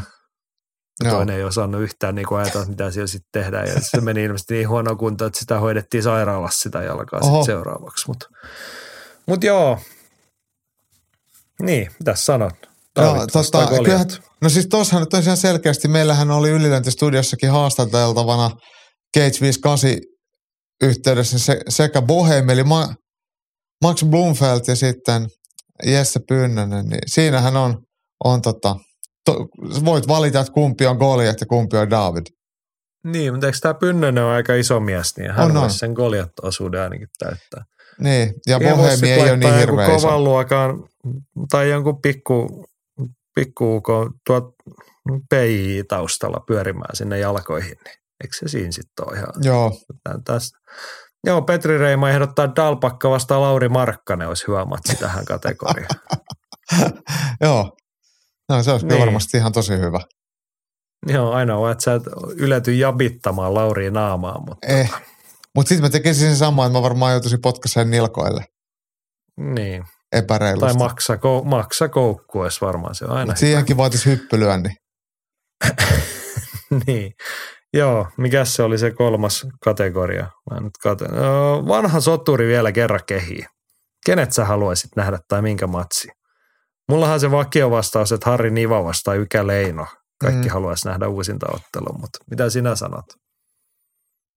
No ehkä, ehkä sitten jos ottaisiin tällainen niin uusintaottelu tyyliin, niin puhuit tuosta Kaisaniemessä, kun oli Fight Festival silloin aikoja sitten kesällä, niin siellähän käytiin Tipi Hirvikangas vastaan Joni Salovaara. Niin siinähän kaksi semmoista ää, varhaiseläkkeellä olevaa ammattilaisvapautta, niin nehän voisi ottaa sitten vaikka keskenään uusinnan. Hyvät kaverukset. Niin, Mahtaisiko he ottaa? No joo, varastit melkein muut. Kyllä mä siis ihan vakavasti ottaen, että jos joku tällainen legenda tarvitsisi jostain raapia kasaan, niin Tipi Hirvikangas, Timo Juhanen on kuitenkin vielä semmoisen nuoren aikuisen iässä, että ei tarvitse ketään eläkeläistä sinne raahata. Ja olisi sellainen nimi, että vaikka vähän ohuemmalla greenitaustalla, niin vähintään niin kuin Turun alueella jengi tulisi kyllä katsomaan. mm, Ja niin kuin varmasti tykkää se sitten niin kun tipin omiin sanoin pistää propellit pyörimään, niin ei siitä niin kuin tylsää matsia tulisi. Jep. Joo, Ja Tipissä vielä täytyy sanoa sekin, että Tipikin, niin kuin vaikka Salovaranenkin, ne on ku- kuitenkin silleen aktiivisesti lajin parissa mukana, että ei ole silleen, että, että pitäisi ottaa jostain niin kuin siviilielämästä repiä. Mm. Joo.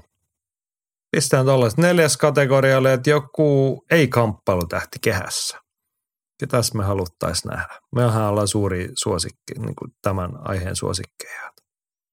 No kyllä nämä kaik, kaiken maailman tämmöiset somevaikuttajat ja YouTube-hahmot, niin kuin vaikka PT Vatanen tai Ivan Puopolo ja näin, niin kyllähän olisi kiva nähdä, kun ne myllyttäisi. En mä tiedä, tarvitsisiko noiden ton kaksikon ottaa keskenään, mutta tuo on joku tommonen uusi sarasvuo.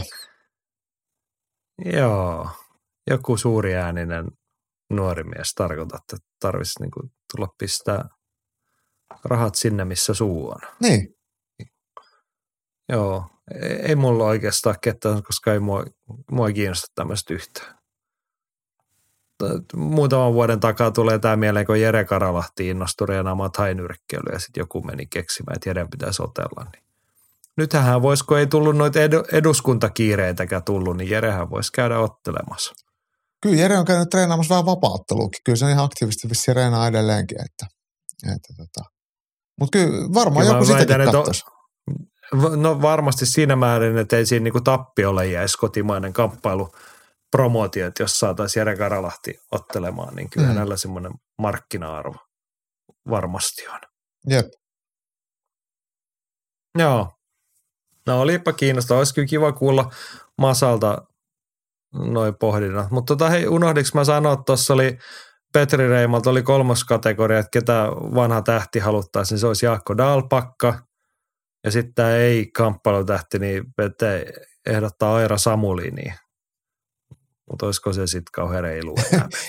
Siis Aira Samulin on kyllä, niinku, se on kyllä semmoinen terästäti, että ei mitään järkeä. Et mä jotenkin kyllä dikkaan siitä. On aina tykännyt ja Kyllä, kyllä, Tykkään mutta se, että enemmän. Sillä ei kukaan niinku pärjää. nyt roudata. Joo. Masa on varmaan pettynyt tähän niin kuin nykypäivänä, jos joku sometähti kuulunut tähän, ottaa tähän viimeiseen kategoriaan. Mutta ei me mitään, me, se, ne on nyt nähty jo nämä shokkiäijät ja muut, että ei siitä tule farssi, kun niitä pistää hanskat käteen. tuli mieleen vielä tuosta, kun äh, Pete haluaa selkeästi, että, että mulle käy pahasti, että mun pitää otella, Mut, mutta Pete on nyt toipunut äh, itse aika, aika häijyn näköisestä tuommoisesta ruususta ja mitä ikinä verenmyrkyt tai jotain stafilokokkia siellä pörräs veressä. Oli pidemmän pätkää sairaalassa ja Twitterissä oli jakanut kuvia ja eikö se ole aika hurjas kunnossa jalka? Se oli kyllä todella raju tapaus, mutta tota, tsempit sinne Helsingin suuntaan Petelle, että toivottavasti alkaa nyt jo olla. Ja kyllä noista jutun tasosta huomaa, että se on taas palautunut, kun se taas nälvii meikäläisellä. niin, joo. No niin, mutta tsempit sinne. Mennäänkö eteenpäin? Mennään. Palaamme tämmöisen reaalimaailman ajatuskulkujen pariin. Ja Tammisen Timo kysyy, että onko Sebastian Kadestam Ruotsin tyrmäävin ja viihdyttävin vapaaottelija. Pärjäisi varmaan UFCssäkin huipun tuntumassa, mutta toisaalta säännöt on huonot hänelle, kun ei saa vedellä polvia matossa, missä hän on todella hyvä. Kadestamin kyynärpäälyönnit on parasta, mitä vapaaottelussa olen nähnyt. Kadestam ottelee siis One Championshipissa. Ja sitten Kyllä. On vielä PS. Juha Valamaa voitti Kadestamin 2017 Super Challenge 15 tapahtumassa. Niin voitti ja voitti vakuuttavasti. Kyllä. Ei ollut sit... No siinä, siitä matsista päästään ihan suoraan siihen, että ei Timo, Sebastian ei nyt pärjää UFCssä, kun hän ei osaa oikein painia Niin. niin kuin, jos me ollaan rehellisiä, niin että Juho Vala, Valamaa, joka oli niin kuin parhaimmillaan noina vuosina, niin Juhokaan ei ihan UFC-tasoa sitten kuitenkaan ole koskaan ollut.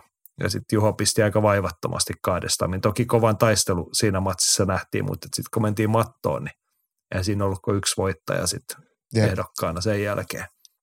Mutta Jep. Sebastian Kadestam, onko hän Ruotsin tyrmäävin ja viihdyttävin vapaaottelija?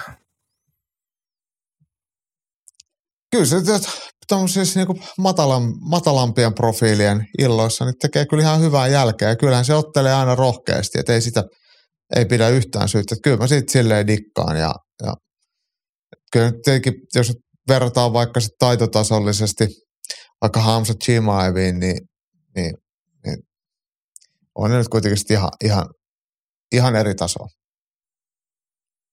Niin. Samaa mieltä. Siis tykkään siis Kadestamin matseja, hauska katsoa. Ei, siis takuu varmaan viihdettä aina, kun hän on kehässä ja räväkkää menoa, mutta on se kuitenkin aika rajallinen se hänen kuuluisa työkalupakkinsa. Jep. Muista muuten ensimmäisiä kertaa, kun Kadestamissa kuului, niin muistatko klassiset taimalaiset, oliko se Dare, oliko se FC? Joo, missä oli sit, joo. Kukas sua Marko Patteri Marko kävi Patteri. siellä ja sitten oli se joku toinen, oliko hänenkin nimessä Marko, joku semmoinen tyyppi, kun asuu kanssa Taimaassa. Ei ole varmaan niin kuin, tyylin joskus muinoin otellut Suomessa jonkun matsin, mutta hän asui siellä. Että, mutta kaksi suomalaista siellä kävi, mutta Marko Patteri oli siinä surullisen kuuluisassa miljoonan dollarin turnauksessa jossain mukana, mikä ei sitten oikein koskaan edennyt mihinkään. Joo, se oli vähän Siinä oli ha- hauska brändi ja joo, oli kyllä melkoinen meininki siinä organisaatiossa, mutta se aika nopeasti sitten hyytyi. Mutta ilmeisesti se, se, tota, se puuhamies, sehän järjestää, että edelleenkin. Sitten sillä oli joku Full Metal Jacket tai mikä se oli se. Full seuraava- Metal Dojoko se oli. Full Metal Dojo, just Joo. näin. Niitä iltoja järjestettiin sitten kanssa vähän matalammalla profiililla. Oliko Mutta Glenn Sparv siellä ottelee? Eikö se voittanutkin siellä? Sai Samurai. Miakankin. Taisi olla joku tämmöinen. Joo. Jep, mutta mennäänkö eteenpäin? Mennään. Mennään vaan, meillä on loppusuora häämättä. Ei ole vielä leffakorneri, vaan kulttuurikorneri, johon Masa halusi antaa suosituksen. Että kulttuurikornerin suosituksena Netflix-sarja Sanctuary vuodelta 2023, siis tuore tuotanto. Japanialainen kahdeksanosainen draamasarja, joka sijoittuu raadolliseen sumomaailmaan. Karua menoa, hienoja rooleja ja päähahmo, joka on sympaattinen, mutta samalla pirun ärsyttävä. En ole nähnyt näin Masan äh, leffatilillä näin tästä maininnan, mutta en ole aikaisemmin kuullut. Onko itse noterannut tällaista? En, en, en, ole, en ole noterannut. Sitten tietenkin ihan mielenkiintoinen, en varmasti tule ikinä katsoa, kun tuntuu, että ei mihinkään tuollaiseen ole aikaa, mutta, mutta sumo ei ole nyt tämmöinen niin normaali, normaali tota, ää, mitä nyt vaan sanoa, niin viitekehys tuollaiselle sarjalle, niin toisaalta ihan freshiä. Mm. Joo. No, pistä katselulistalle sä. Eikö sä Netflix-asiakas kuitenkin? Olen. Tota, Olen. Sillasta.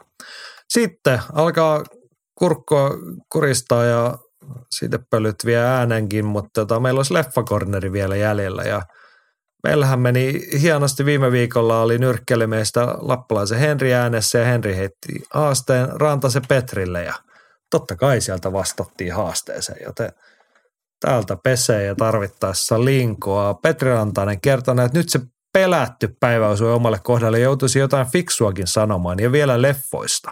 En ole leffa-ihmisiä, joka tarkoittaa sitä, että olen vuosikymmenen kat- vuosikymmeneen katsonut ehkä kymmenen elokuvaa, jos otetaan laskuista pois lasten elokuvat, joita tuli jälkikasvun kanssa katsottua, kun olivat pienempiä. Katson kyllä jonkin verran henkilökuvatyyppisiä elokuvia, sarjoja tai lyhyitä videoita, mitä muun muassa UFC Embedded edustaa. Saatan nyt hiukan venyttää rajoja ja esittelen muutaman edellä mainittuun kategoriaan osuvan, joiden katselusta olen suuresti nauttinut. Ja täältä tulee kolme nostoa Petriltä. Ensimmäisenä YouTubesta Vasili Lomachenkon omalta Loma Official TV-kanavalta löytyvä Team Loma dokumentari esittelee nimensä mukaisesti Lomachenkon sen hetkisen tiimin ja päästää pienesti kurkistamaan The Matrixin taustoihin. Erittäin mielenkiintoista katsottavaa, ainakin tällaiselle fanipojalle. Mites onko tuttu tuote? Kyllä mä jotain noita lomavideoita on kyllä kattonut. Joo, musta tuntuu, että on niinku saattanut joskus, ei ole kyllä suurta muistikuvaa jättänyt, mutta tota, todetaan Petrissä, että tämä ei venytä yhtään liikaa kyllä Leffakornerin haastekierroksen rajoja. Että on täällä erikoisempaa dokumentti ja dokumentti elokuva sekin on. Kakkosnostona Dazonin tekemä Boxing Eastern Corner minidokkarisarja, joka kertoo siitä, miten ja kenen toimesta idän ihmeet ovat nousseet monessa painoluokassa hallitsemaan maailmaa. Mukana dokkarissa muun muassa Usuk, Beterbiev, Lomachenko, jne. Ihan hauskaa katseltavaa sekin, ja kun jaksot on lyhyitä, niin voi vaikka kerta istumalta tempaista läpi. No, mulla ei ole tommosesta mitään hajua. Ootko? Ei mullakaan, mutta Dazonilla alkaa olla kyllä Da- tuota sisältöä, mitä kannattaa katsoa. Niin pitää, itse toi on kyllä semmoinen, minkä taidan pistää heti tuohon katselulistalle. Joo. Niin, jos olette Dazonin asiakkaita tilaajia, niin tällainen Boxing Eastern Corner on minidokkarisarja siis. Ja sitten kolmantena nostona Petrillä. Conor McGregorin itse tuottama ja aikanaan ilmeisesti RTL-kanavalla Irlannissa pyörinyt kuusiosainen minisarja Notorious. Sarjassa kuvataan, miten Conor nousee Cage Warriorsista UFCn isommaksi nimeksi. Sarja sijoittuu Conorin ensimmäisille UFC-vuosille, jolloin ei vielä ollut viskeistä veneistä jne. tietokauman ukko oli itsevarma, viihdyttävä ja kunnianhimoinen oma itsensä.